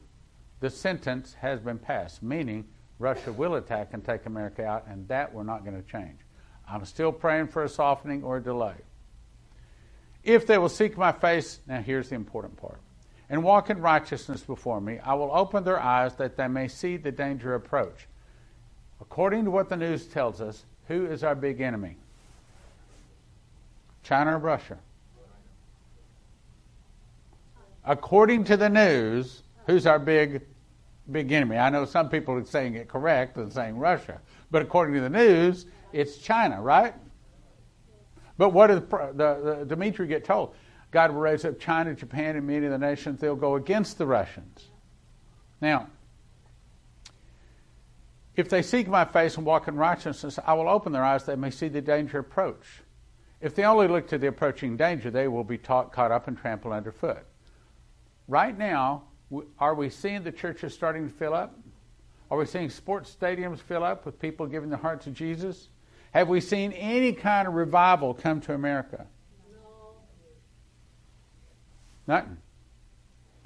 Now, in Texas, you say nothing. If you're up north, you say nothing. But you move down to Texas, we'll get you talking properly. Here's the point. Only in righteousness will they find safety. Now, let's back up where we're here. Where are we going? Come out of her, my people, that you be not partakers of her sins, receive not of her plagues. I'm saying that I believe that God is going to protect those people that have endured sound doctrine in the time of trouble. He's going to protect you. He will. He will protect us. I don't know how. That's his call. I just know that I'm going to walk with him and talk with him and worship him and serve him. And whatever he sends my way is going to be his plan. It's going to be okay. And I think that's the best place to stand. Stand on the rock. Put down roots down into the rock so that when the rains come, when the winds blow, our house doesn't fall. So this, if you look at this sentence, really is he's saying, this is coming. Well, that's not news to Prophecy Club or Spirit of Prophecy Church. We know that's coming. The difference is how we prepare. Some people choose to turn their head, close their eyes, ignore it. I don't want to hear that stuff. Instead, we're saying, I got it. But I got it. I got it. But I got it.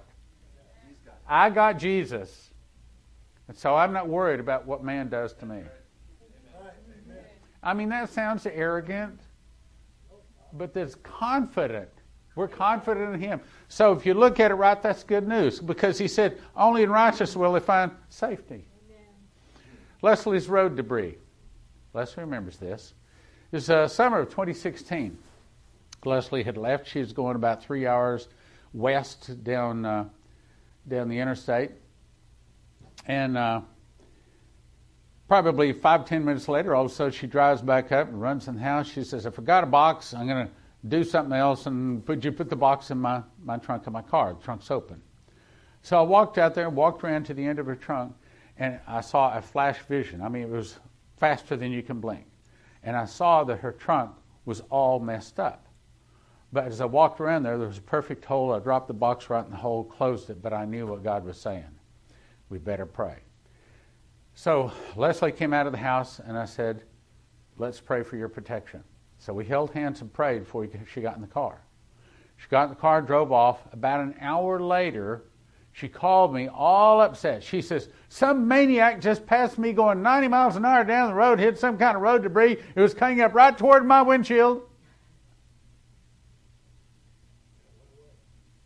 Right toward my windshield, but it just turned and it hit the front quarter panel of the car, and it went down, put the street down, hit the rear quarter panel of the car. We had to have a lot of major, but it didn't hit.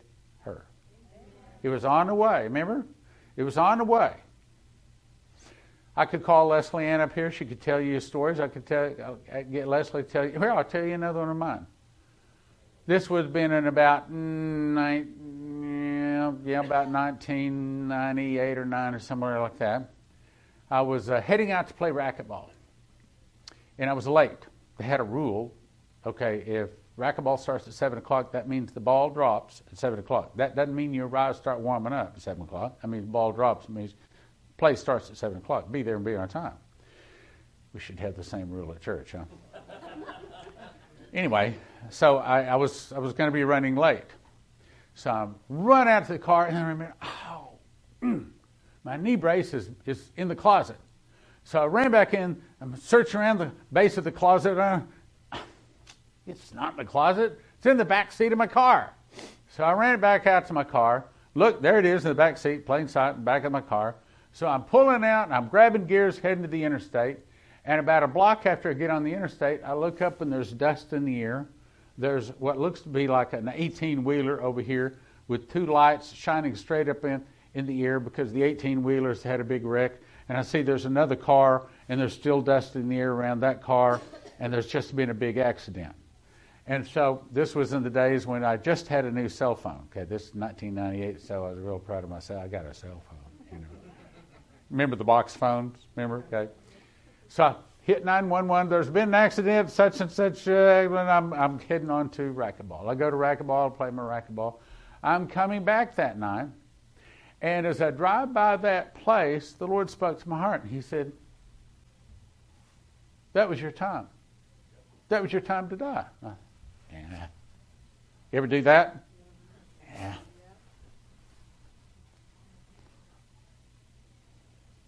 I got up the next morning. Leslie says, hey, did you hear about the wreck down here just a couple of blocks from us?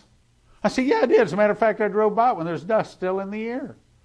She said, yeah, what was happening is that this guy decided he was going to kill himself. He was driving the wrong direction on Interstate 70. He was heading west on 70, and decided he was just going to run head on into the very next car.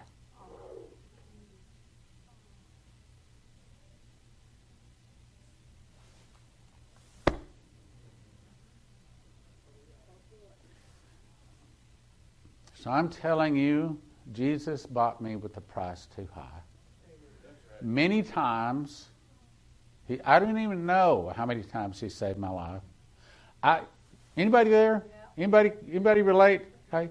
I do not know how many times He's forgiven me. I don't know how many times he's written my name back in the book of life. So he bought me, right? Anybody there? Anybody there? Okay. He bought me. He paid for me with a price too high. And so I will give my life. I will do whatever I have to do. I will go to Honduras. I didn't say I'm going this time. If he sends me, I'll go to Honduras. If he sends me, I'll go to Cambodia. I will go to the end of the world. I will do anything. He might have to talk pretty direct. Confirm it. Right?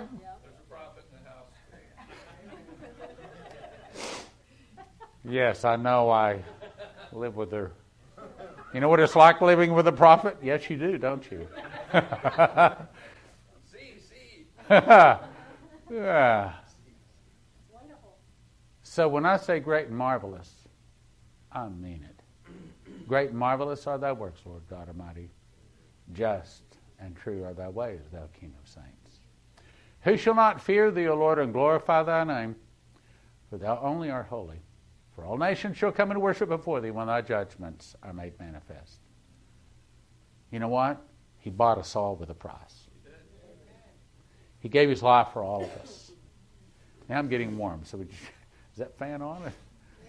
Okay, well, maybe shut up, Stan. Move on. Okay. May 2012, another dream from Michael Boldea. This is the grandson of Demetri Diedermann.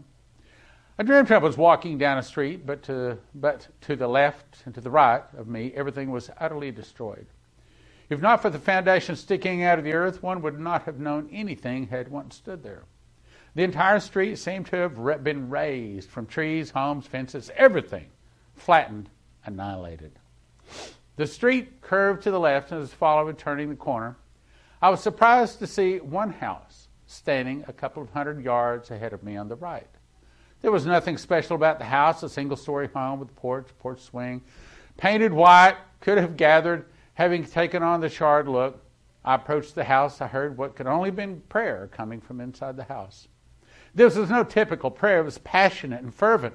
And the only time I remember having heard the prayer like this is when we would have prayer nights in our home in Romania during the communist occupation. Do you know how to pray? Do you know how to pray in a time of trouble? You have those scriptures down where you can quote them, where you can give yourself power through the name and the blood of Jesus. I'm telling you, you need to get some more memory verses. You need to get your own memory verses. So when you're standing in front of the firing squad, when you're standing in front of an army coming after you, you know the right verses to quote to stand on the word. During the communist occupation, this was anything but restrained prayer, gathering. The voices coming from inside the house were praising God and giving glory to Him. I stood just short of the front step and listened to the prayers coming from within the house until my dream. I woke up. As I woke up from the dream, within the dream, the man I had grown accustomed to seeing was standing at the foot of my mattress. "Do you understand what you've seen?" he asked. "I believe I do," I answered somewhat confidently. The man gave me a look kind of like, "Yeah, right." Perhaps in part, he reached out and touched my shoulder. Suddenly, I was back on the same street. And I realized this only because the white of the house, of the porch swing, now pristine white. It was the only thing that had the same as in my previous dream, because now there were trees and homes, and I looked up the block. I looked and it sounded like a typical neighborhood above the din of chirping birds and barking dogs. I could hear prayer coming from inside the home of the porch swing. It was the same kind of fervent, passionate prayer I heard on the previous occasion. Do you understand? Do you understand? Okay, do we want God's protection in the time of trouble ahead? Do we want God to be with us in the time of trouble ahead? Then when's the time to start praying? What's it saying? It's not in a time of trouble. Not the time. We are not supposed to be getting ready for the trouble when the trouble hits. Now is the time to learn to get on our knees and worship God. Now. He'll say that in a second here. I strained to hear what they were praying for, but I can only hear snippets. As I climbed the first of the 3 steps, I was back in my bed and the man standing patiently by my mattress. Now do you understand?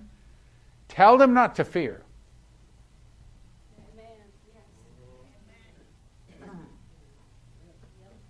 Are you getting this? See, it's one thing to say, yeah, I got it. Another thing is, look, if you really got it here, that means you got a few verses. I mean, they're your verses. You know them. And somebody come at you, okay, you're about to get, I'll give you another example. So I don't even think I've told Leslie this because it was just passing, but it popped in my mind, so I'll tell you. Probably a year ago, I was pulling out of the racquetball gym.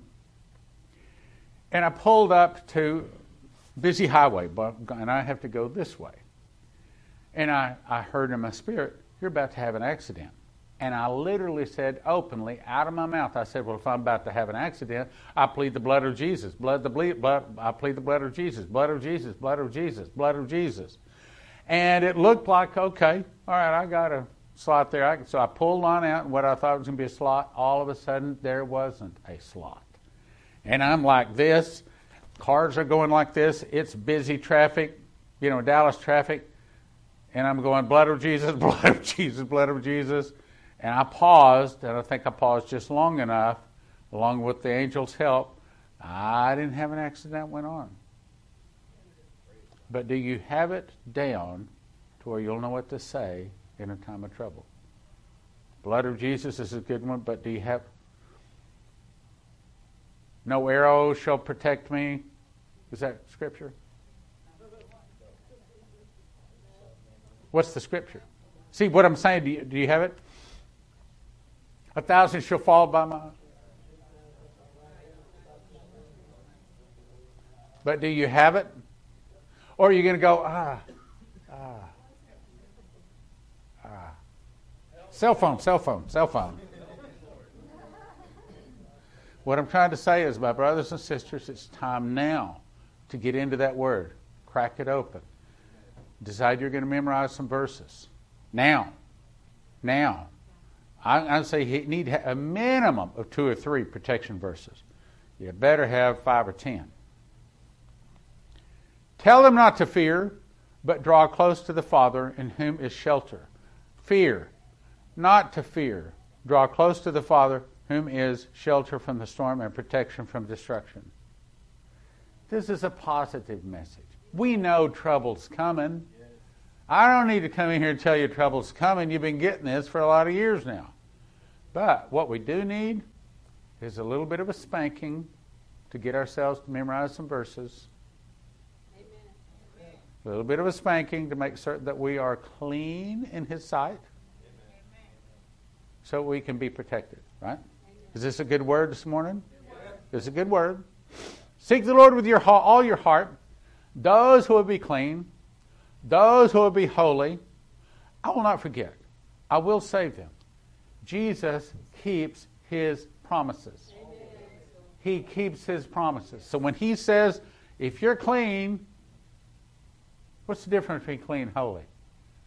I like what Leslie said one time, is the best place is to be blameless. Blameless. Now think about that. That means that if Lord Jesus come to you, He couldn't find anything wrong.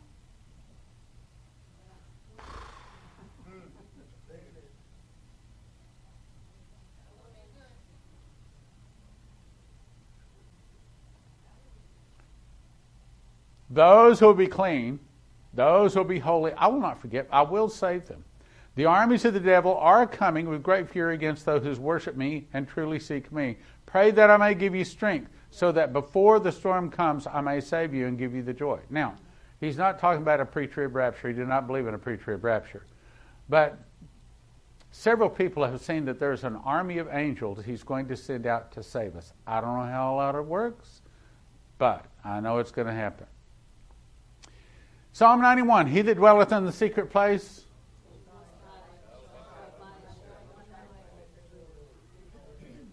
Now Daniel knew that the writing was signed. He went into his house, his windows being open, a chamber toward Jerusalem. He kneeled upon his knees 3 times a day. You know what? That's a pretty good recipe. Amen. Well, can I pray driving down the road in my pickup? Yep. Is that a prayer closet? Nope. three times a day on his knees and gave thanks before his God as he did aforetime. In other words, there's going to be things that the government's going to come out and say, you can't do that. You got to wear a mask. You got to do this. You got to do that. We're going to continue to worship God the way we did aforetime. You know, we have a guest couple here today. I remember we had one guest couple. Most of them don't come back, sad to say. And I asked them about their church, what they're used to seeing. And I began to explain. I said, well, our church is really unusual. We just have a King James Bible. We try to read it. We try to follow it.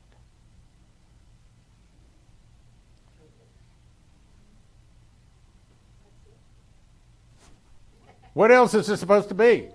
But if you go to some of the churches, they'll tell you there's a whole bunch of things supposed to be. Now, not in the Bible, but we do it, and people love it, and they show up and they drop in the plate as it passes. Many eyes have been anointed with a special anointing to see. Others are blinded by my word. Matthew 13:15. For this people's heart is waxed gross. Their ears are dull of hearing. Their eyes have closed, lest at any time they should see with their eyes, hear with their ears, understand with their heart, should be converted, and I should heal them. Blessed are your eyes, for they see, and your heart, for they hear. You know, God has blessed us. We may be a small congregation, but He's blessed us. And I'm happy to have this congregation. I'm happy to be a part of it. Daniel 11:35, some of the misunderstanding shall fall to try to purge to make them white. Now, you can look at that and say, oh, that's saying that some of us are good at what? No, if you look at it right, it's saying to make them white. Meaning, if we're already white and clean, we don't have to go through that test. We've already been through the test, right? Watch ye therefore and pray always that you might be accounted worthy to escape these things and to stand before the Son of Man. He's saying, pray that God will be protecting us. That's a pretty good thing. From Demetri, when I looked up, I saw a written scroll appear before my eyes. It was written in Romanian. He said, American people, those of you who have dishonored me and mocked me, who have brought hatred. In other words, let's talk about Christians. A hatred and blasphemy against my name throughout the world. For these things, my vengeance draws closer. As for my children, those who have worshipped me with all their hearts, I will fight for them, and I will give them victory and safety. Another promise. Another promise.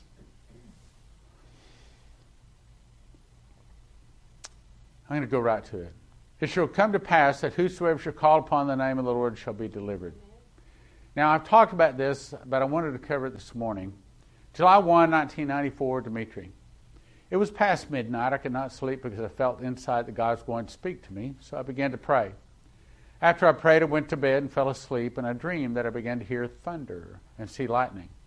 The earth began to shake and move violently. I yelled to my family, wake up, because something is happening outside. Now, question. As we go through this, I want you to answer this question. Is this move and shake violently? Is this talking about a literal like earthquake? Or is it talking about some of the things we see happening right now in the world? Because something is happening outside. When I got outside, there was such darkness that I could not see anything. Yet in that great darkness, I could hear the voices of children, men and women screaming. I told my family to be careful of how they walked. You know, that's a pretty good message for us today. We are supposed to be careful. Okay, yes. Come out of her, my people, that you be not partakers of her sins, that you receive not of her plagues. Come out of her. Be careful how you walk. Be clean. Be holy. And He will protect us. Yes. From the clouds released this darkness on the earth, I heard a powerful voice say, I'm taking revenge against the sin. I'm taking revenge that they may see my power. With as much as I have blessed them, that is how much I will send destruction. You know what it's talking about? American Christians. I will send storms, we've seen them, heavy rains, flooding, earthquakes, hurricanes, tornadoes, because I want them to see my power and know that without me, they can do nothing. They trusted in themselves and their own strengths. This is why I will punish this place.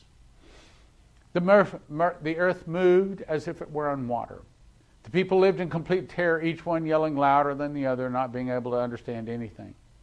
The earth shook so violently I was unable to walk. Suddenly, in the midst of the tumult, a light appeared, more powerful than any I've seen. In the shining light, there were two men. One of them said, I came to talk with you. I will send great plagues over America. We have seen it. This since 1994, we've seen it. I will send great plagues over America, and I want you to be aware. I'm the one to have talked with you in the past. I'm talking with you now. I told you what will happen in this place. Be cautious, for the time is drawing near. After saying these words, he took out a scroll, which began to unroll quickly. It was long, and I could not see its end, but on this first scroll of paper were written all kinds of names. Now, here's the part I wanted you to see. Beside each name was listed either punish, a type of disease, and all kinds were listed, like trial or torment. Those named will have to go through what is listed by their name in order to be cleansed and be able to stand. Meaning, if we are already clean and holy, if we've already come out of the world, we've already been tested, what? We don't have to go through that. God's going to protect us. See, I think God had us raise up Joseph Kitchen with warehouses full of wheat because he's going to provide for us. I don't think it's an accident. The scroll then rolled up and sealed, and a second one was brought out. On this was written, peace. Joy in the Holy Spirit, salvation, victory for those who love me and work for me and kept their life clean, not for hypocrites, the proud, the boastful, the hateful. Isn't this saying he's going to protect us? Amen. Yes, trouble's coming, but he's going to protect us. We just have to keep our life clean and holy, right? A third scroll was opened. It also had names on it. Yet there was something written only beside the names on the top half. From the halfway mark down, each name there had flashing stars. I asked what this meant. One of the men said, these are those with whom, now this is important, these are those with whom the number will be completed. The seed of God has reached their hearts and is even now working toward repentance. In other words, in one of the other dreams, he showed him that when the book of life, when the Gentile book of life is filled, then he goes to the Jewish book of life. Now, I don't know exactly what that means. I don't want to find out, really. I just want to be in the Gentile book of life, where I'm saved and washed with the blood of Jesus the easy way, because the Jewish book of life might not be so easy. These are those with whom the number will be completed. Maurice Gaylord was also told that there's going to be a great revival. And God is going to bring in thousands and thousands of people into his kingdom just before the tribulation starts. Well, the tribulation is Daniel's 70th week. The tribulation is specifically designed for the Jews, whereas the 2,000 years of the church age is designed for the Gentiles. I don't know the difference between this one and this one. I just know right now it's pretty easy to get saved. Let's stay on this side. We don't want to go this side. It's going to come, though. Then he says, when the total number of the Gentiles will be complete, all the devastation will begin. Well, that confirms what Maurice Gaylord said, because he said that when everyone is in the Gentile book of life, then his attention turns to the Jewish book of life. So that tells me that we're going to see a great revival before the tribulation begins. There's some people saying, oh, tribulation already started. No, it hasn't. No, it hasn't. It hasn't started. When the total number come in, all the devastation will begin. And until then, I will send great plagues over America. Why? To get her to wake up from her sleep with which she is sleeping, and from her self-reliance, that they may see their pride and boastfulness. It then began to rain ice and hail. Now, if we can remain clean and holy, if we're on our knees 3 times a day worshiping God, if we're memorizing his word, if we're doing what we can to build his kingdom, do we have to fear? No. That's the good news. No. We don't have to. So don't think Spirit of Prophecy Church is just bringing negative messages. It's positive. It's positive. Like Leslie said, you need to be positive and encouraging on the radio. So I got on the radio the next day and said, so I just want to let you know I am positive and encouraging. I'm positive that America is the mystery of Babylon, and I encourage you to stop sinning, repent, and turn to Jesus. So I am positive and encouraging. I am. You know, sometimes I listen to myself. And it's like, Stan, are you listening to yourself? And the answer is actually no. I'm really kind of speaking what God has put on my heart. And that's the reason I can stand up here with a straight face and say this bad stuff is coming, because I'm delivering a message. I'm doing what I'm supposed to do. Question is, are you doing what you're supposed to do? Are you getting ready? Are you letting fear come in? Okay, so fear comes in, what do? We grab our Bible. Fear comes in, we start memorizing more verses to the point where we can quote it. We can quote it to the devil. We can quote it to that car accident. Okay? One last thing. Prophecy from Demetri, 1993. Many of those who sit neglectful, loving the world and the things of this world, many that seek the life of the earth, but they do not prepare themselves to meet the Holy One. Jesus is coming. Do not be lazy. Terror and great pain is coming upon the earth. The devil will take upon himself power, and he will attempt to make war with the holy, but Christ, the victorious one, will come and will save his people. Proud men, all those who pretend to be teachers yet never live in the life, all those who say they worship me yet their hearts are far from me, says the Lord, I will make them part of the suffering, torment, and terror, so they will call upon me. But I will not answer. Now, why would he not answer? Because they waited until they saw the trouble. He'll hear them when they ask him. He'll hear them. They can get saved. But he's not going to hear them for protection.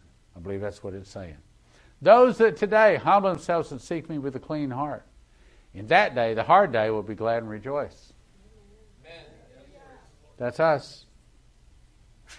Why is it it takes a bulldozer to drag somebody into church these days and a feather to run them off?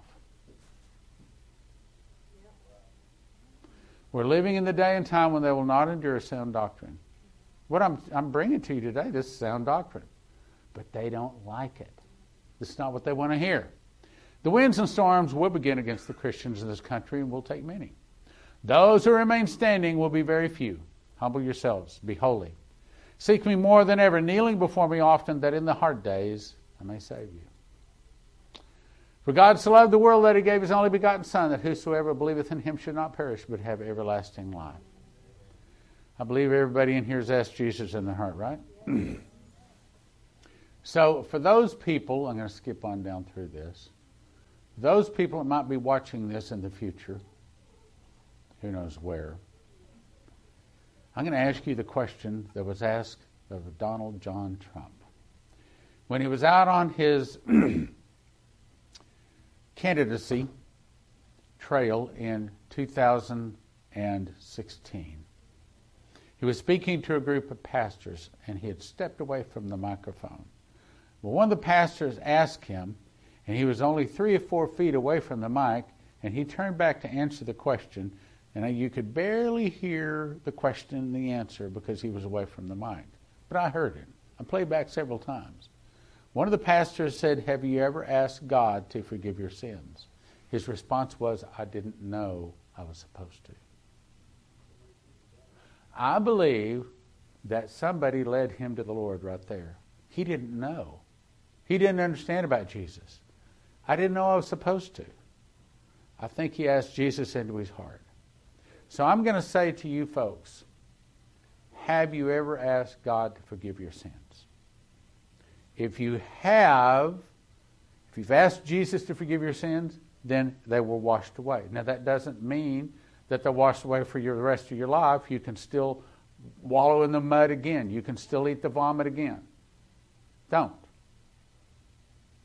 But if you'll ask Jesus to forgive your sins, he will. He'll give you another chance, another start. And I ask you to do that. I encourage you to do that. But you don't have to. You can always go to hell. Devil will take you. But like I saw one sign in front of a church that says, give Jesus a chance. If you don't like him, the devil will always take you back. I think that you need to do more than give Jesus a chance. I think you need to give yourself a chance. And that is, you need to get your King James Bible out and read it. I'm shocked at how many Americans have never read the Bible. I didn't say read in it for 30 minutes. I mean, read the whole Bible. Read the whole Bible. Read it. It'll scare the hell out of you. Secular term, Christian meaning, because that's where it really came from. Lord, we know trouble's coming, but we fear you, not the trouble. The only knee that's going to bow from this group is to you. We don't bow any place else but to you, and we look forward to the time. Then we can not only bow, but fall on our face and cast our crowns at your feet, saying, Thou art worthy, O Lord, to receive glory and honor and power. For thou hast created all things, and for thy pleasure they are and were created. We look forward to the time when we can see you split the clouds, and the glory hits us, and a new body and a new eternity starts. We look forward to that day when you say, It is done. And the kingdoms of this world are become the kingdoms of our Lord and his Christ, and he shall reign forever and ever. Lord, we ask you to help us to get prepared. Speak to our heart. We don't hear so good sometimes, so speak many times. Speak loud, speak clear, and to make certain that we are prepared. Prepared spiritually, prepared financially, prepared physically for the things that are coming. But we would all hear, Well done, thou good and faithful servant. Enter into the joy of the Lord. In Jesus' name, amen.